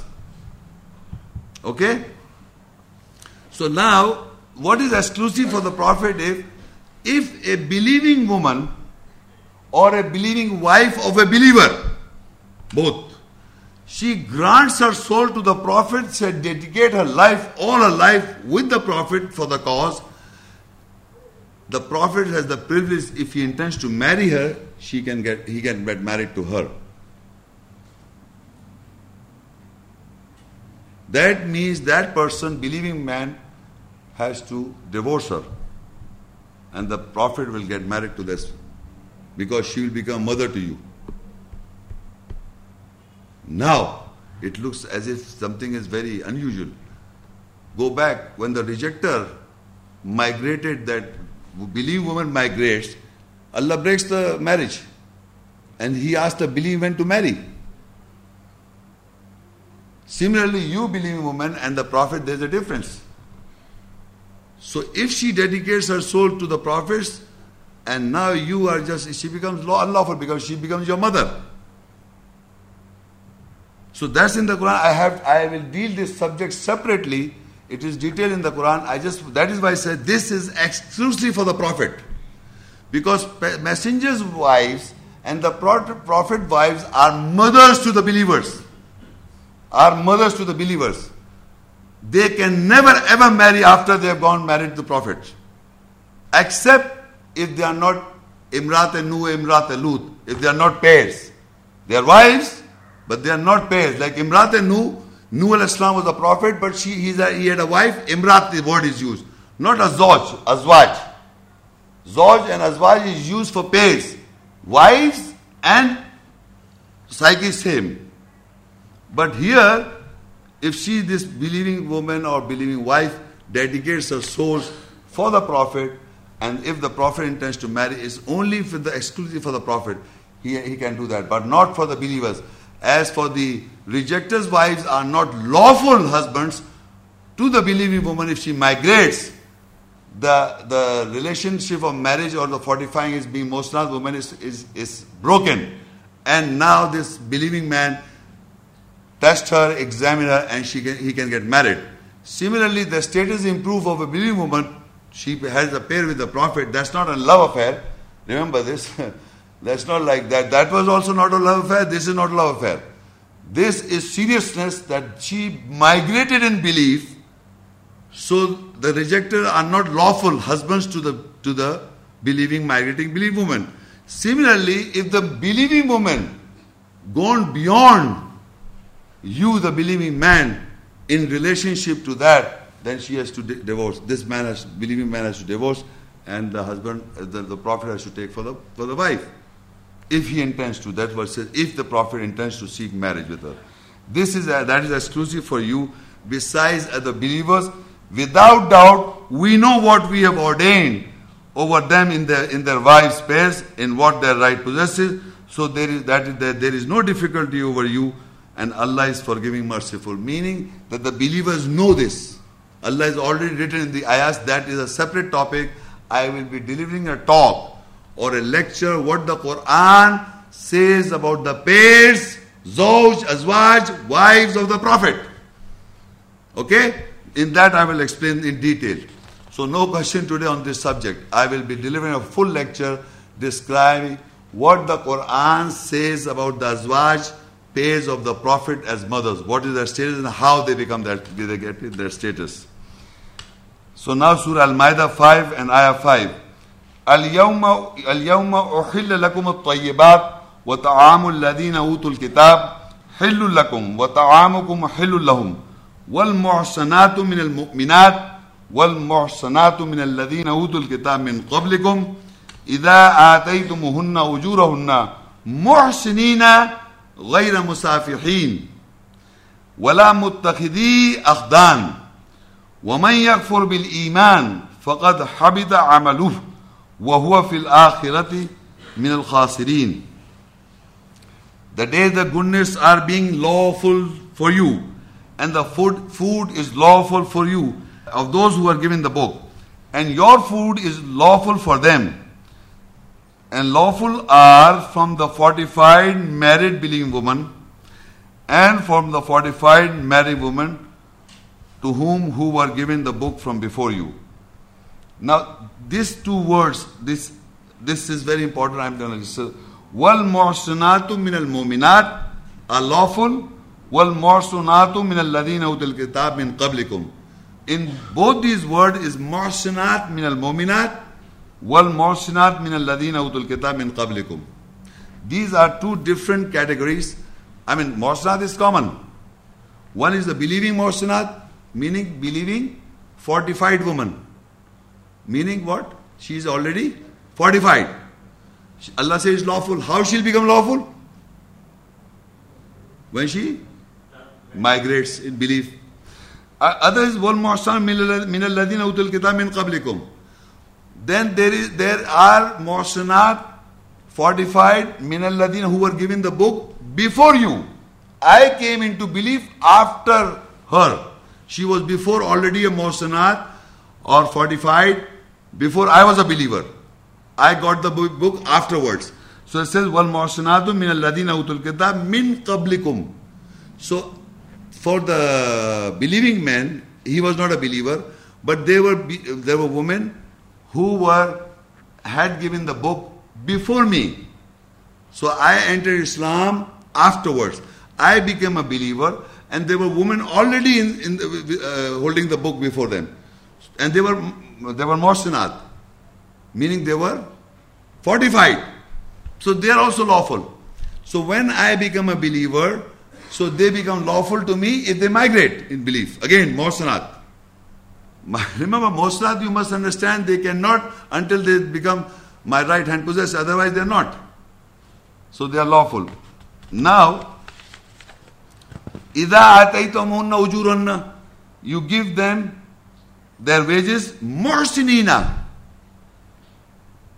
Ah, this is muhsinat woman. Again you begin making them muhsinin. You understand what it is? Again muhsinina ghaira musafin. To be of those who fortify, marry them, other than those who commit prostitution. Meaning they were muhsinat, they can you can you can marry them, they are lawful to you when they migrate and believe, and again you make them muhsin. You fortify them. Your purpose is to fortifying them, not that you commit prostitution with them. Wala muttakhidi aghdan, and you don't become of those who whore commit prostitution. And you do not be of those who take confidence. Now here Allah says a person who comes in belief afterwards or a believer who are making them motion, these women after giving their wages, make them motion, meaning fortify them. And mosina ghaira musafin, you are not, other than you are not coming prostitution. And further he said, do not take those women as confidants, intimate friends. These two things are forbidden. Not making friendship, not affairs, friendship, you know, intimate friendship, love affair. You are not allowed that. And you are not to commit adultery and fornication with these married women. Most you have to make them fortify by giving money. And whosoever rejects with belief, then definitely his work is failed, wasted, and he will be from the lost one in the last. Surah Nur 24 and ayat 32. وَأَنْكِحُوا الْأَيَامَ مِنْكُمْ وَالصَّالِحِينَ مِنْ عِبَادِكُمْ وَإِمَائِكُمْ إِنْ يَكُونُوا فُقَرَاءَ يُغْنِهُمُ اللَّهُ مِنْ فَضْلِهِ وَاللَّهُ وَاسِعٌ عَلِيمٌ And marry the widows, widowers from you, and those who corrects from your men and ser- men servants, and your slave women. If they are poor, Allah will enrich them from His bounty, and Allah is spacious, knowledgeable. In this ayah, it is Allah is asking for the rich people to marry the widows. Those who are widows, you help them to marry these the widows or widowers from who, those who correct, those who are correcting themselves again they are believers from your men servants and your slave women. If you have got slave women and you have got ma- man servants, so if I, they are my slaves, so I have to marry them. Not myself, to others also. Me, myself, and to others also. If they are poor, Allah will enrich them, and Allah is spacious and knowledgeable. So what I am saying is that widow or widowers, Allah says, who correct and amend from your male servants, again servants and the woman slave, under your uh, boundaries, you marry them, and Allah will enrich them. So it is the duty of the rich person who have got slaves and you know servants to give money and let them marry, uh, help them out to marriage. And widows, for widows, it says what time she should wait, a woman should wait before she gets married to another man if she is a widow. Surah Al-Baqarah 2, 234. والذین یتوفون منکم ویذرون ازواجا یتربصن بانفسهن اربعۃ اشہر وعشرا فاذا بلغنا اجلهن فلا جناح علیکم فیما فعلنا فی انفسهن بالمعروف والله بما تعملون خبیر اینڈ دوز فرام یو ہو ڈائی کمپلیٹ دا سول سیلف سائیکی دے لیو دے لیو بیہائنڈ پیئرز وائفز دے ول ویٹ with their soul self-psyche for four months and ten days. So when they reach that term, there is no offense over you in what you do in their soul, self psyche with the acknowledgement recognition. And Allah is well acquainted with what you do. Now in this ayah Allah says if a man, believing man dies and they leave their women behind, so these women should wait for themselves to getting married to another man for four months and ten days. This tells us, inform us, that the woman's psyche to come out from that, you know, grief would be four months and ten days. She can grieve for you. Not more than? All her life she's been telling you that she loves her. And after you die, she is allowed to marry after four months and ten days. You are forgotten my dear husbands, they only wait for four months, ten days. Allah says, wait, don't hurry up, wait. They may be interested in as soon as possible, but Allah says, at least wait for four months and ten days. Then you, then he says, he says, men should be uh, educate themselves. And then from you who die, completes the soul self, they leave their pairs wives, they will wait their soul psyche for four months and ten days so when they reach that term, there is no offense over you in what they do. You know, you cannot have a promise after my, if I die, I don't know. Allah said, there is no offense over you in what they do with their souls, psyche, with, with acknowledgement and recognition. And Allah is well acquainted with what you do. ولا جناح عليكم فيما عرضتم به من خطبة النساء أو أكننتم في أنفسكم علم الله أنكم ستذكرونهن ولكن لا تواعدوهن سرا إلا أن تقولوا قولا معروفا and there is no offense on you from the engagement of women in what you displayed, propose with it over, or you conceal, hide in your souls. Self psyche, Allah knows that you seek their remembrance, but you do not promise them secretly accept that you say a saying of acknowledgement, recognition. During that period, she is waiting in that in that waiting period, four months and ten days. She is saying, "Oh, my husband has died. Up, you can put your letter of proposal. I am ready, no problem. This is my proposal. This guy proposed." So Allah says, "There is no offense on you. There is no offense on you. You can do this." from the engagement of the woman in what you displayed, proposed. With it, or you concealed, or you're hiding it. Let's surpass the four and ten days, I will approach. Allah knows that you seek their remembrance, you are, you are remembering them, but you do not promise them secretly, except that you say a saying of acknowledgement and recognition. وَلَا تَعْزِمُوا أُقْدَةَ النِّكَاحِ हत्ता यबलुगल किताब अजला वालमू अल्लाम माफी अनफुसिकुम फादरूह वालमू अल्लाह गफूर haleem and you do not decide the knot of the marriage until the book reaches its term, that is four months and ten days. You cannot have a marriage knot before that. After the term is over, you can have a marriage knot, that is the contract. And you know that Allah knows what your soul sells. So be cautious of Him and know that surely Allah is forgiving, tolerant. Because you may have admired her, she is now widow. Now everybody is interested in getting married. So you, Allah is giving you certain, you can uh, propose her within that period.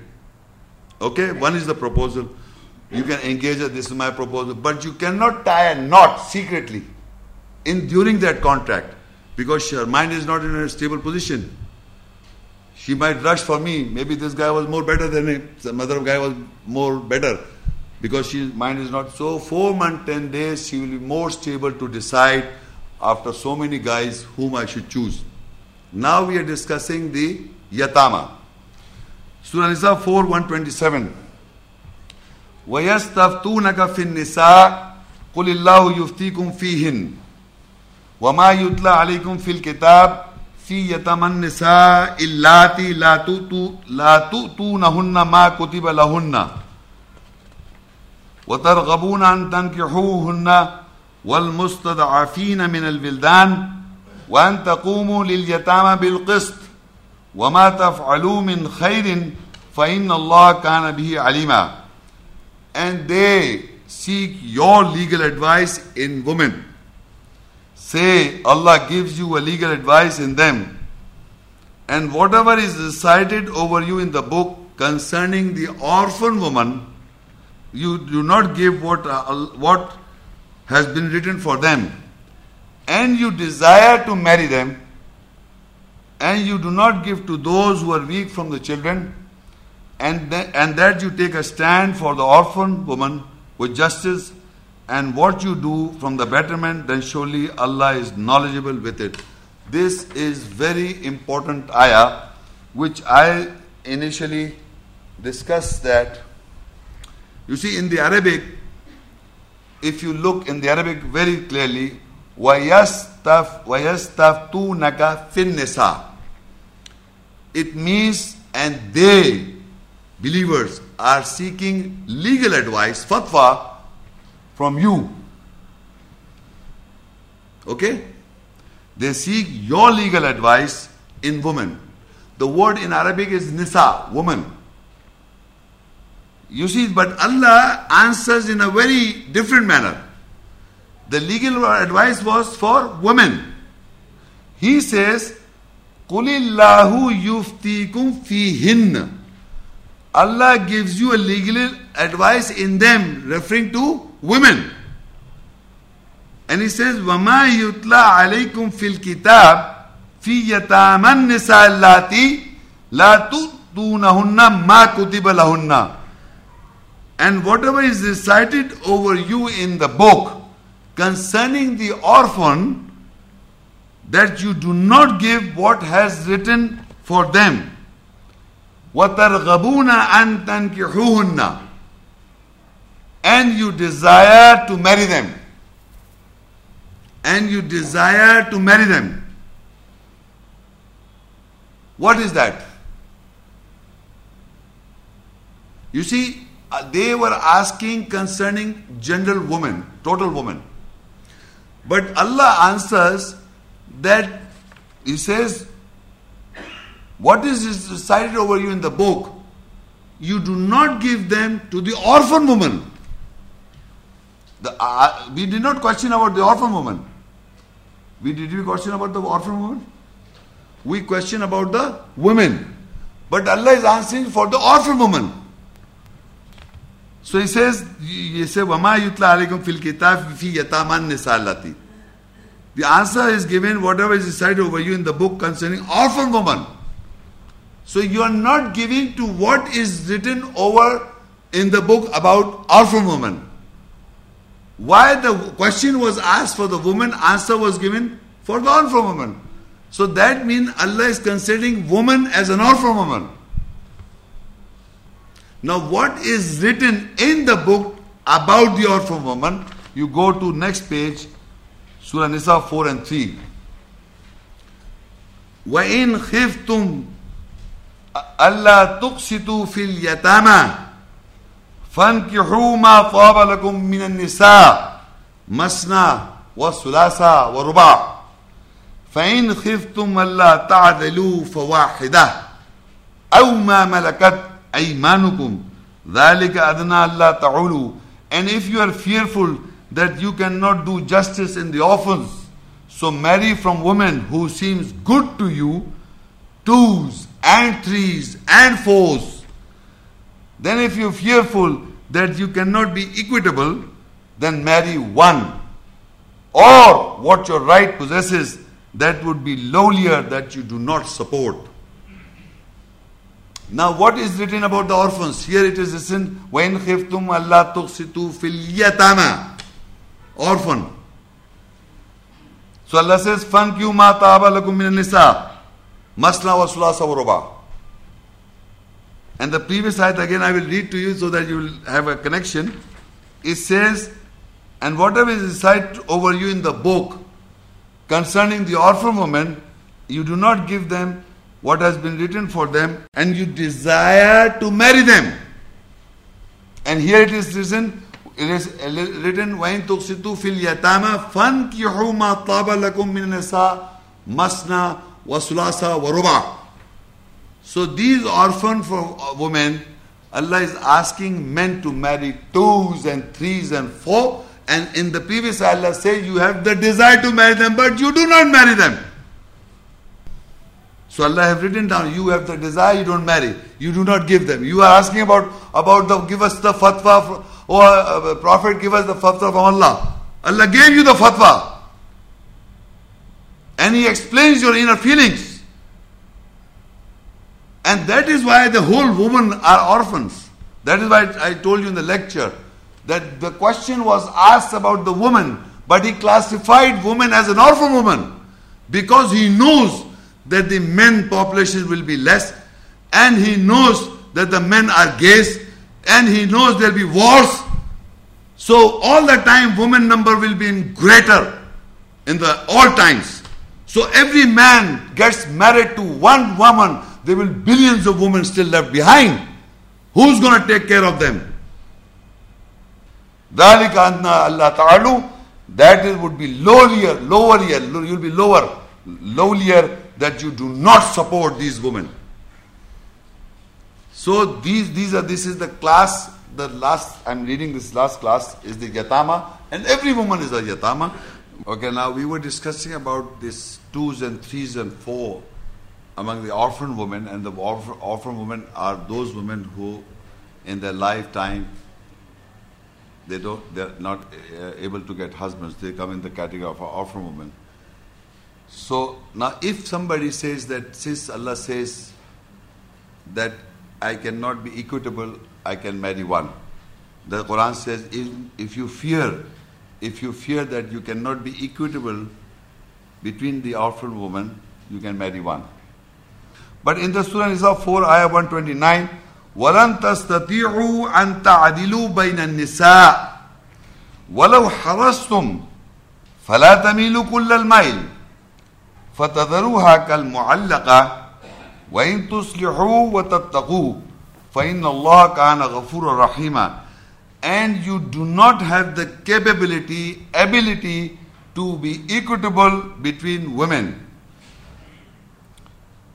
Even if you are eager or desirable, so you do not incline, bend, inclining, bending totally then you leave her as suspended, and if you amend correct and take guard, then surely Allah is forgiving, merciful. Now, this ayah is referring to a person who is fearful to be equitable between women, to be equal, to be equal rights, equal rights between women. So Allah says, if you you do not have the capability or the capacity or the ability to be equitable. He is not marrying more than one, Because he thinks he has to give equal, equal, equal love and affection, equal status, equal this and equal that. So Allah is telling you, informing us that you do not have the capability and the ability be, to be equal, equitable between women. Even if you are eager or desirable, you try to the utmost, you can never be equitable with the woman. Because you don't have the capability or ability.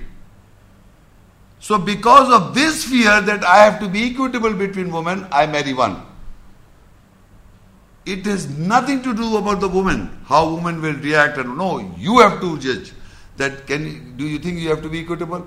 So Allah is informing us no man has the capability to be equitable, give equal rights, equal equal feelings, equal this and equal this between women. And because of that fear, he says, I have cannot marry, I only have one. If the fear he cannot remove, he can have one wife. Because Allah says you are fearful, if the fear is not removed, you can have one wife. But if some people remove the fear by this ayat, that you do not have the capability or ability to be equitable between women, if you are eager, desirable, then you do not incline. He ex- explains you the remedy, so you do not incline bending totally to any one of them. That means if you have got one wife, if you are totally inclined, bending totally, Allah said, do not incline. What you do, fatadaruha kal muallaka, so leave her as suspended. When you leave her as suspended, does not mean you, are ignoring her or avoiding her. You know, suspended, and then you can marry more than one. Now, this behavior, every man cannot do it. Every believer cannot do it. So, if he remains, he remains in that fear, he will have one wife in the world. But a man who believes this and he has the, overcome his this fear, he can marry more than one. So both are right. So now this is also Surah Nisa 4 and 4. وآتوا النساء صدقاتهن النحلة فإن طبن لكم عن شيء منه نفسا فكلوه هنيا مريا and give the woman their charities as a gift, present. so for you, if they are good about anything, from it to the soul self psyche, so eat wholesome, pleasurably tasty. First of all, this is related, generally related to, in our understanding, we say meher, gift, set, settle upon a wife. You know, meher in the world, this this this woman, I give her this meher, whatever. This is a condition. But Quran says in a different manner, you should listen to me. وَآتُ النِّسَاءَ صَدُقَاتِهِنَّ نِحْلًا Give the woman their charities. It is their charities. You mean, what is a charity? Once you give something, it is not yours. It's given away, forgotten. As a gift. Not as a sadqa only. As a gift. Nihla. Present. Whenever you give something to your wife, in a money form, in a gold form, in anything, it should be presented like a gift, not charity. But what has Allah used sadaqah, sadaqah word sadaqah root letter is used because you don't think that will you can take it back. Yeah, like for example, if you give charity to somebody, do you think, oh this fakir come here, I gave you charity, give it back. So Allah says, give the charities to the woman as a present, not as a charity. But he used the word don't expect it, it back. Once you've given it, it is hers. Okay? So that is the what we say meher. So for you, if they are good, if these women are good, I doubt about anything, from that gift to the soul psyche, so eat it, wholesome, pleasurable, tasty. If they want to, you said, ah, okay, this is the amount of meher. And everybody, you forgive that man, okay, I forgive you. You know, the men are trying, you know, they are spending hundreds, thousands of billions of rupees or dollars, whatever, on the wife, but they want that the, the, this uh, should be, you know, forgiven. Or half is or returned. So the clever intelligent okay, take it. So Allah says, okay, eat it pleasurably, tastily, because they know I'm, I'm getting a lot of more what they are giving, one lakh, two lakh, or two, whatever amount of money this gift. Now, these two, three ayahs very important, and I then finish lecture. This is a very important ayah. In uh, this is basically in relation to husband-wife relationship. There are special timings mentioned in the Quran for having sexual relationship. Okay, but why I'm reading it because I will tell you why. يا أيها الذين آمنوا ليستأذنكم الذين ملكت أيمانكم والذين لم يبلغوا الحلم منكم ثلاث مرات من قبل صلاة الفجر وحين تدعون ثيابكم من الظهيرة ومن بعد صلاة العشاء ثلاث عورات لكم, عورات لكم ليس عليكم ولا عليهم جناح بعدهن طوافون عليكم بعضكم على بعض كذلك يبين الله لكم الآيات والله عليم حكيم. O you who believe, those whom your right, right possesses, and those from you who have not reached puberty, that is sexual maturity, ask permission from you three times before Fajr dawn prayer and in the afternoon when you place or take off your clothes, garments, and after the Isha prayer, night prayer, three times of pudendum genital sexual relation for you. Apart from these timings, there is no offense on you or on them that you, that you move about to one another without taking permission. Likewise, Allah clarifies ayah signs for you, and Allah is knowing wise. Now, in short, in my own simple words, these are the three times of having sexual relation. After the Isha prayers, sorry, in the afternoon from Zohar and Ashar, between that is the afternoon. You can take you take off your clothes. That is to, so the children and the who have your right hand possessed should ask permission when they in that premises where you are in the afternoon. This is afternoon. Then after the Isha prayers and before the Fajr prayer. These three timings are for this relationship. Okay? Thalathu awratil lakum. Now what happened? Apart from these timings, they, they, they the children and those eh, who have got your right hand position, if you move out, they don't have to take permission. But especially in these timings, they should knock before they come in your premises because you may be having this kind of situation. The next ayat is that is very important to understand Surah 24 and ayat 60.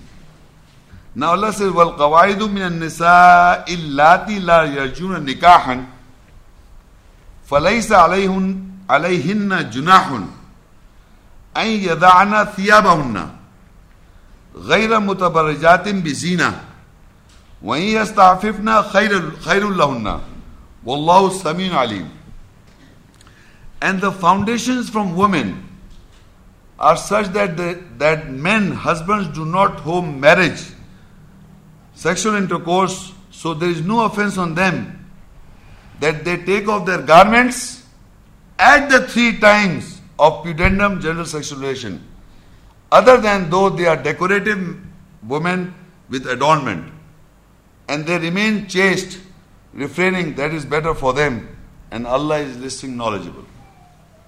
Now, generally, people have not translated in a, in a different manner. Yarjuna is an Arabic word which refers to men. And whole translation I have come across, they have translated for women. You see, in the Quran, Allah says, Yarghabuna, previously I those who desire to marry the woman, they don't marry. Now here is they, they hope for nikah. But if they, and falais they should take off their clothes. the, the, the, the, some people say they took over the, the gown in the houses. Take off your clothes, Siyabahunna is written here, and in the previous ayat that I read to you is against the Siyabahunna, the same clothes. So that means they are going to remove the clothes in these three timings. Not otherwise. Because the context of that ayat is Surah Nur 24 58. They are the three timings to remove the clothes, but for these people whose, these women whose foundation are such that the men who here would be husbands do not hope for nikah. And this here nikah would be sexual intercourse. Because I told you nikah contains the meaning of sexual intercourse. in the beginning. They do not hope for having sexual intercourse with these women. So for these women, Allah says the exception is used that other than they are decorative women with adornment. That means they can do which is otherwise forbidden. Makeup and everything, they know how to put them things right there. Woman knows it. I don't have to tell you in detail how the woman, you know, make herself decorate, except for those men, Allah is permitting for these women to decorate themselves with adornment when men do not hope for nikah, sexual intercourse. Here the word is not nikah is used with the meaning of that word, not the marriage. You, you, they don't have the, if you, I translate the la nikah, they, they, they, they do not hope for marriage, the women take off their clothes. What? What does it mean? And the foundations of from the women, the why the men, why the men do not hope for for nikah is the foundation of women are such. What are the foundations of women? I will explain in the Quran from the Quran the foundation from the women. I think next page. Same page. I will tell you the in the Quran. I am just giving you points. Ali Imran 3:14 it gives us point women are the love of sensual desire for women. You have men and women have the sensual desire for women. Now the foundation of women are such that you do not have the sensual desire for women because of her foundation are such. Then second, Allah says, marry the woman who seems good to you. Now she is not more good to you. So in those times what she will do? This is this is the foundation. And Allah says, because of the foundation are such that the men do not hope for desire for nikah. And nikah means here sexual intercourse. So Allah says, this this who seems good to this is a foundation. Now she is no more good to you. So what she should do? Decorate themselves and adorn with adornment. Then it says, this, your women will cultivate land for you. So come to your cultivated land, land how you will and advance good deeds for your soul. Now, how you will. Because they are your cultivated land, the foundation of me are such that you don't require cultivation. And now you want to have relationship. Three timings of that are there. Now here it says, uh, how you will, you will. Now you say, I, I don't hope for nikah, sexual intercourse you you you decorate because Allah says on that that they can decorate themselves with with zinat. For those men who do not hope for sexual relationship, that inter, that nikah, only for those, not otherwise. Remember, this is a very important understanding to you should understand.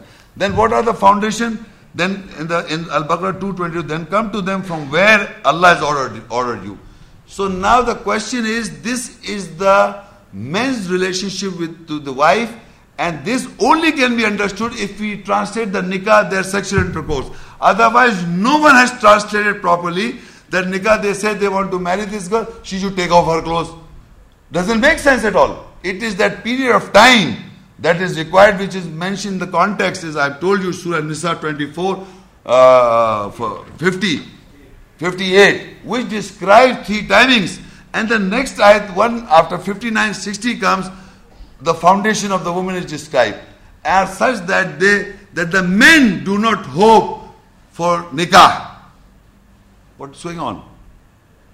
So they take off your there is no فَلَيْسَ عَلَيْهُنَّ جُلَاهٌ أَنْ يَضَعَنَّ ثِيَابَهُنَّ So that means we have to look at the context and the text. These are the three timings and in these three timings if the man do not hope for relationship section 9 here nikah would be legal sexual intercourse because with is your wife. So now because are such because you don't have desire because allah says they are not seem good to you now or any reason. So then you can the, the woman should there is no there is no offense on these women if they can decorate with adornment. So allah says wayastafifna they should refrain, remain chaste refraining that is better for them. After being decorated they should remain chaste. They should not behave like what, what decorative women behave like. So now I just want to give you an example of Musa salam in the Quran.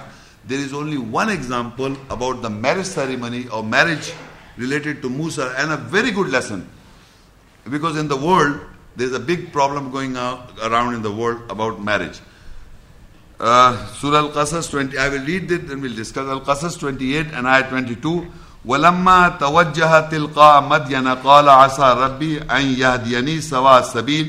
اینڈ وین ہز موزز اٹینشن واز ان فرنٹ آف مدین ہی سینڈ مائی مے بی مائی لارڈ ول گائڈ می ٹوڈز این ایون وے دس نریشن اباؤٹ موس اسلام ولما ورد ما مدین وجد علیہ اما من الناس يسقون ووجد من دونهم رؤتين تذودان قال ما خطبكما قال تعالى نسقي حتى يصدر, يصدر الرياع وابونا شيخ كبير And when he arrived to watering drinking place of Madian, he found at it a nation from the people who were watering drinking. And apart from them, he found two women keeping off. He said, What is your matter concerned? They said, We do not water or drink until the shepherds drive off or proceed. Our father is big old man. فسقى لهما ثم تولى إلى الظل فقال ربي إني لما أنزلت إلي من خير فقير So he watered and gave drink for both of them. Then he turned away towards the shade. Then he said, My Lord, surely for what I am poor needy, you have revealed towards me from betterment. I am just reading this because uh, the point that we are going to discuss, I will فجاءت إحداهما تمشي على استحياء قالت إني أبي يدعوك ليجزيك أجر ما سقيت لنا فلما جاءه وقص عليه القصص قال لا تخف. نجوت من القوم الظالمين. So now one of the girl came back to Musa Islam when he was in the shade. she was overshadowed. She said, Surely my father invites you that he rewards your wage of what you watered, gave us drink for us. So when he came to him, he related the narration over him. The narration, narration, he said, You do not fear, you have been saved from the people who are oppressors. So the, the, the one of the daughters says, Qalat ihdahuma ya batis ajirhu inna khayra manis ta'jarta qawiyul. القوی الامین. ون آف دم سیڈ او مائی فادر ہائر ہم شورلی یو ہائر ہو از بیٹر اسٹرانگ اینڈ ٹرسٹ فار دی سو ناؤ دا فادر سیز کالا انی اريد ان ان, کی حقا احدب نتیا ہاتائیں الان تاجرنی ثمانیہ حجج فین اتممت اشرو فمن عندك وما أريد أن أشق عليك ستجدني إن شاء الله من الصالحين He said, the father said, he said, surely I, I intend to marry from one of my these daughters, two daughters with you, on that you will be hired to me for eight pilgrimages. Then if you complete ten, then it is you, it is on you and I do not intend to make hardship on you. If Allah will, you will soon find me from those who correct themselves. قال ذلك بيني وبينك أيما الأجلين قضيت فلا عدوان علي والله على ما نقول وكيل. He, Moses, said that it is between me and you, whichever of the two terms I completed, so there will be no enmity on me. And Allah is an advocate over that we say. Now, this narration is only one narration mentioned the Quran about marriage of the Prophet Musa. Salam. Now, this is a, is a situation where Musa Salam is poor and needy, and the daughter's father is a rich man, believer. We all talk about believers here. Now he, this woman, he says, I intend to give you in marriage one of my daughters whom you choose which is not it means you know, otherwise the, the man as the chooser. So on a condition that you have to work for me for eight pilgrimages, that that means eight, the word is hajjaj. Now there are two types of years. One is the solar years and one is the lunar years. So that condition is referred to eight pilgrimages means lunar years. Lunar years, eight pilgrimages. So you do eight complete day or, or you do ten On, why is hiring him? So that so that he becomes financially strong to take care of his daughter. You follow this point? जिसको in our language in Urdu would be घर. Allah has shown the Prophet Musa. You know, he is the most uh, very powerful messenger. And he was very poor and needy. So in this world, we we people who have got rich people, who are financially strong, and if they find a trustworthy and a strong believing man, can be a good husband for you, for your daughter or for your sister. But we don't, we are looking for the more standard of a man. Our standard is that we are rich this much, we want our daughter to go that much. We are not going downwards. So this is an education for the believing man and for the believing woman and a believing father. You follow what I'm saying? This is that you, but you must in, the, in this condition also you must understand that he did not give the money to the daughter. He hired the, uh, the, the man and so that he do job.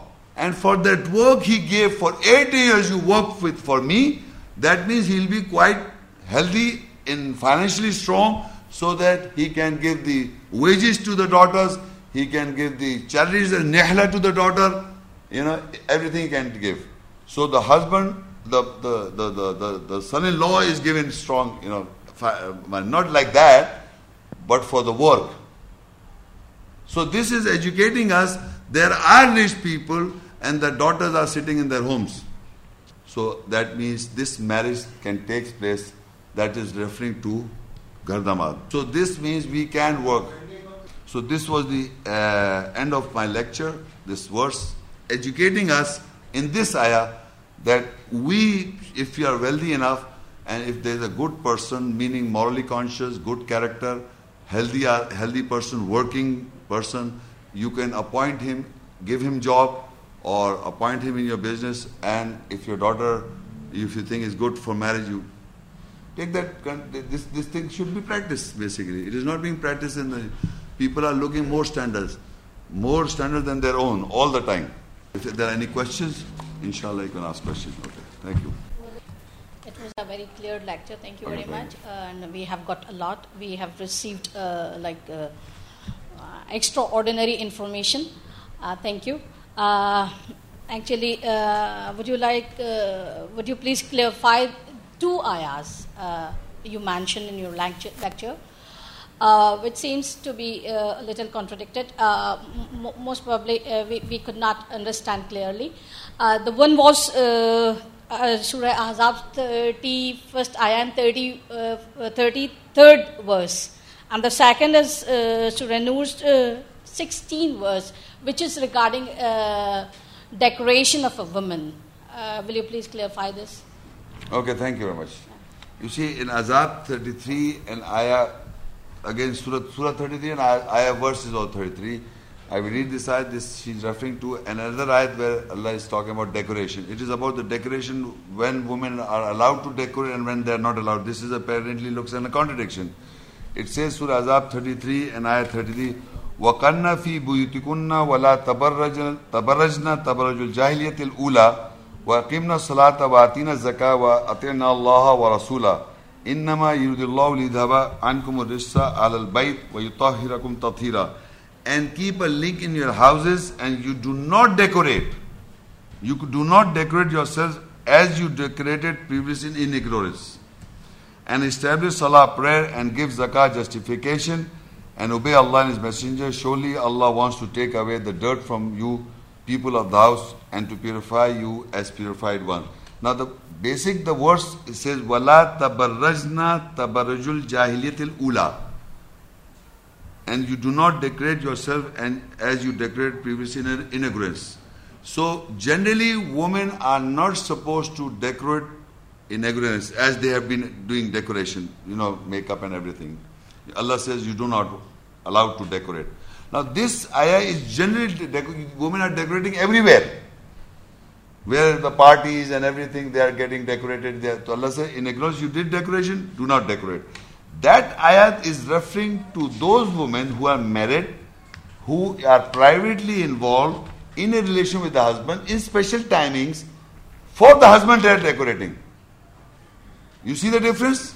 And though for those men who do not hope for nikah or the sexual intercourse, for that is that is the decoration for especially for the husband in a particular situation. She can refuse to be decorated. She can be decorated, not refuse. If she is, uh, If the man ma- is not, uh, Ha. has not intention to, uh, Ah, then she don't have to decorate. If the man does not hope for nikah, that is sexual intercourse, and those three timings, she can take off her clothes, you know, that is the mention, then she can decorate herself. Otherwise, in generally she is not allowed. Not allowed everywhere, anywhere. Assalamu alaikum, Sheikh Sahab. Awesome. My name is uh, Mrs. Sophia Shahryar, and my question is Can you clarify the difference between wives and those whom your right possess from Surah 23rd Mominun, verse 5 and 6? You see, in the Quran, you see, the people are misunderstanding certain verses that they think that whomever you write your possesses, you can have relationship. I am reading all the time whom your right hand possesses, you have to marry them. All these I've read. You see, I've read these ayahs. In this ayah, Surah Mu'min 23, 5, 6, 7, I read again. وَالَّذِينَ هُمْ لِفْرُوجِهِمْ حَافِظُونَ إِلَّا عَلَىٰ أَزْوَاجِهِمْ أَوْ مَا مَلَكَتْ أَيْمَانُهُمْ فَإِنْهُمْ غَيْرُ مَلُومِينَ Meaning, and those men and men who preserve their gaps, private parts, except over their wives or those whom who are in their right hand right possession, then surely they are other than those who are blamed. Now the husbands ha- can have relationship with their wives, azwaj, wives, whom they got married, their wives, they, they, they, they, they, can, they, can, they don't have to preserve their private parts. Now here it says, Auma malakata imanukum.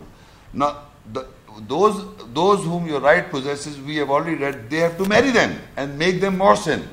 All the ayahs that I've read, they have to make them morsin. Among the ma malakaita manukum, those whom your right possesses, you have to marry them. And there are women, um, there are uh, under your uh, possession whom you have not married.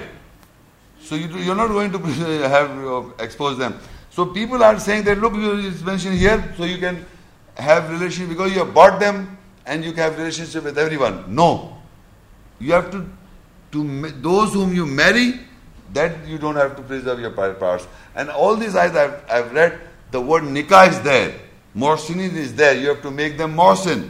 You have to marry them.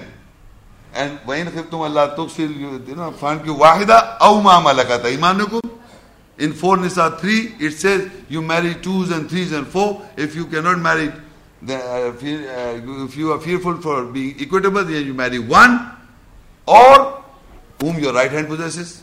Marry. So if you have married, so they remain, because you have bought them, then come, what is the difference between azwaj, pairs and normal? These women, you have bought them. You have spent money because they have migrated, you have, in belief, you spend money, so they are like your possession. You are the owner of them. So that is why Allah says they remain that category. And who, normal I married this, my wife, she's not from the, uh, from that class. So Quran distinguished this class. One is those women whom you have married who by, by buying them. So they remain a second class. But if you, you marry them, they are your wife, but from their, that class. That is why there is a difference in them. But if your marriage is marriage is important, both of them. Thank you. Assalamu alaikum. Muslim. My question is Is it necessary to have walima and other ceremonies? If so, then who has to spend? You see, walima ceremony and other marriage ceremonies, every ceremonies or in, in, in any ceremony. Yes. You see, you must understand that is we Muslims, believers, are acting upon the order of Allah that Allah says marry. So once I intend to marry, I'm acting on Allah's eyes for the cause of Allah. I'm implementing a law of Allah by marrying. This is also a law that you marry the woman and to whatever this marriage. So in this context, if I collect people and give them food and, and in the name of Allah, even if you come to my house, I offer you something. You know, so because this ceremony should be take the responsibility of a man. Even ma- walima is not basically mentioned in the Quran. It's one marriage. Any, you see, you don't have to. eh, In normal circumstances, marriage should take place between one man and wife, and people should gather once, and that should be marriage. And the responsibility should be on the man. But the father has to give also to the daughter, not to you. That is all right or the uh, from if you are marrying from the right hand position, the, the, the, you don't have they don't have to uh, do anything. So any occasion spending should be done by the husband because he is the caretaker. He has taken the responsibility of taking her care all her life. So why not the ceremony also? So ceremony also be done by the husband. Walima, I'm not talking about wali, I'm talking about ceremony. It would be a marriage ceremony or or walima. I, I don't. I, only one ceremony. But now in the culture, it has become for the the father, uh, you know, spends so much of money because of love of the daughter. She, he makes, you know, and the, then the husband says, look, we will we brought it. They want to also uh, do ceremonies. All these ceremonies can be done, no problem. But it was it should be they should be done in the name of Allah by acting upon the ayat by marrying. They should not forget that. Because because Allah says so that you marry and I'm marrying and for the cause of Allah we invite people for the food. So the world know that we are married. Assalamu alaikum, Sheikh Saab. Awesome. Uh, thank you for helping us understand this very important aspect of life. Um, I would like to ask you a question uh, which is pertinent to two marriages of Muhammad, peace be upon him, in the, in the history. As we are told that he married uh, Hazrat Khatija when she was of 40 years of age and he was 25. And then he married Hazrat Aisha, who was 9 years of age at that time, and he was 53. So I would like you to clarify these two marriages in the light of the Quran. Uh, you see, this is basically these two marriages that took place in history is not mentioned in the Quran at all. In the Quran, the, you see, the only I told you, the only ceremony that is mentioned or, or nikah is mentioned with Musa salam. No, Musa salam. And with Musa salam and how it took place, he was hired as a you know this. thing. But the ceremony that you are referring about about Muhammad wasallam and about his marriage about when he was 25 years of age and 40 years of age, and, and, and at the same time he was 53 or 6 years or 9 years, whatever the age, I don't know, 16 years. There are different opinions about different scholars about the ages of Hazrat Aisha in the history. But now, the same, what was the age? I referred the first verse. I referred to the same verse. The light of the Quran we can understand, and we can understand that these marriages were right or wrong, or it was true or false. I mean, this is, is it was it true or false? This is Wabtul, Surah Nisa 4 6. Wabtul yatama hatta idha balagun nikah.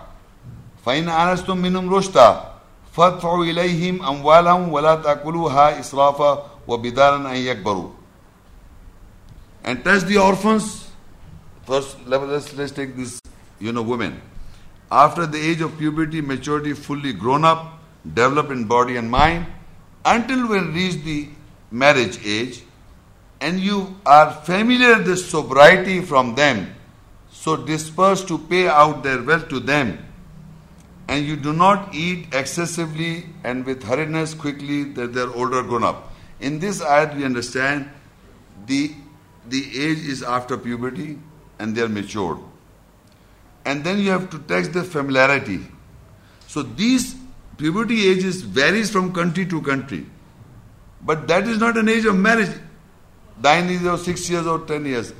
Allah is telling us in the ayat, you have to check her sobriety. She should be fully grown up. Not that, that she still have, have three, four inches, she has to, I mean, she's not fully grown up. And she should be first of all fully grown up after puberty with her body and mind. And body we know that she's already grown up. Now she's not going to more height, no physical more growth. Now that means physically she's grown. Second, we have to see her sober mind. And in, in, in the mind, I read so many things, in the sobriety. So if you say she was 60 years of age and 10, 8 years of age or 9 years of age or whatever young girl she was as Aisha according to that historical record, so this is the condi- she ha- he has to consider this ayat, Muhammad Sallallahu Alaihi Wasallam, as the peace be upon him. Coming to the next ayat, 4 Nisa 25. ومن لم يستطع منكم طولا أن ينكح المحصنات المؤمنات فمما ملكت أيمانكم من فيت- فت- فتياتكم المؤمنات Now this fatayatikum al-mu'minat is young girls. Nowhere Allah allows us to marry elderly women. Here it is you young and from you from you who did not have the capability in a long duration life to marry a fortified believing woman they, uh, that come to migrate, then you marry young girls, believing girls, from what your right possesses. There is not a single verse that Allah says you marry old woman. And why would we marry an old woman? And if you say he did it in history, then who is a Muslim who practiced that sunnah? Assalamu alaikum. Uh, I would like to ask a question about uh, practice that is uh, generally prevailing within traditional Muslims. Uh, some of them are of the view that it is permissible to marry a woman uh, who is a Jewess or a Christian. Uh, I'd like to know uh, the basis of this from the Quran, especially some people call them as Ahlul Kitab, as people of the book. So, can we term Jews and Christians as Ahlul Kitab? And is marriage with their women or with their uh, men permissible?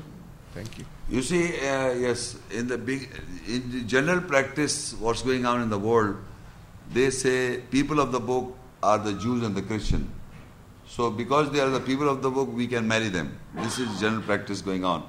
But specifically, you know, I started my lecture by explaining to you people who believe in the ayahs, believers. We are talking about the believers. Every ayat that I read, even the women who are migrating are believers. You see, they, they have to be believers. Even uh, you know all the even from the uh, from the they believers, they have to believe. No marriage allowed. The, the second ayat I read, the mushrika, the the woman who associate or adulterer, fornicator, all these women are forbidden. Nowhere Allah allows a marriage between a non-believer. And believer means who read the ayat, Quranic ayahs, who understand it and who believes and practice. That is a believer. Muslim means, a label Muslim or not. A Muslim means who submits on the ayahs. Who submits to Allah. And Allah means Allah's ayahs, Allah's words. So in this connection, if you see a person in the generally in the ma- in the world, a label Muslim, I would say, who has got a label Muslim, he can marry a Christian because she's also a label Christian, you are also a label Muslim. You can marry marry a Jewess because she's a label Jew, you are a label Muslim. So this is going on. But once you believe, if you are a believer, then you make sure she migrates in belief before marriage. And if she migrates in belief, then they are not the lawful husband also, or they are lawful wives, or lawful women for them. So if they migrate in belief, that is allowed. Otherwise, people of the book are are all we can t- say Jews in, the, in, in, a, in a way that the Jews and Christian if they refer to this book of Allah they can because Allah describe all kinds of people's behavior they can come in the category of people of the book I agree. But if the beliefs are not correct if the beliefs are not based on ayat and your belief is based on ayat if your belief is, is based on ayat and their belief is not based on ayat if they do not migrate then you are not allowed to marry them You see.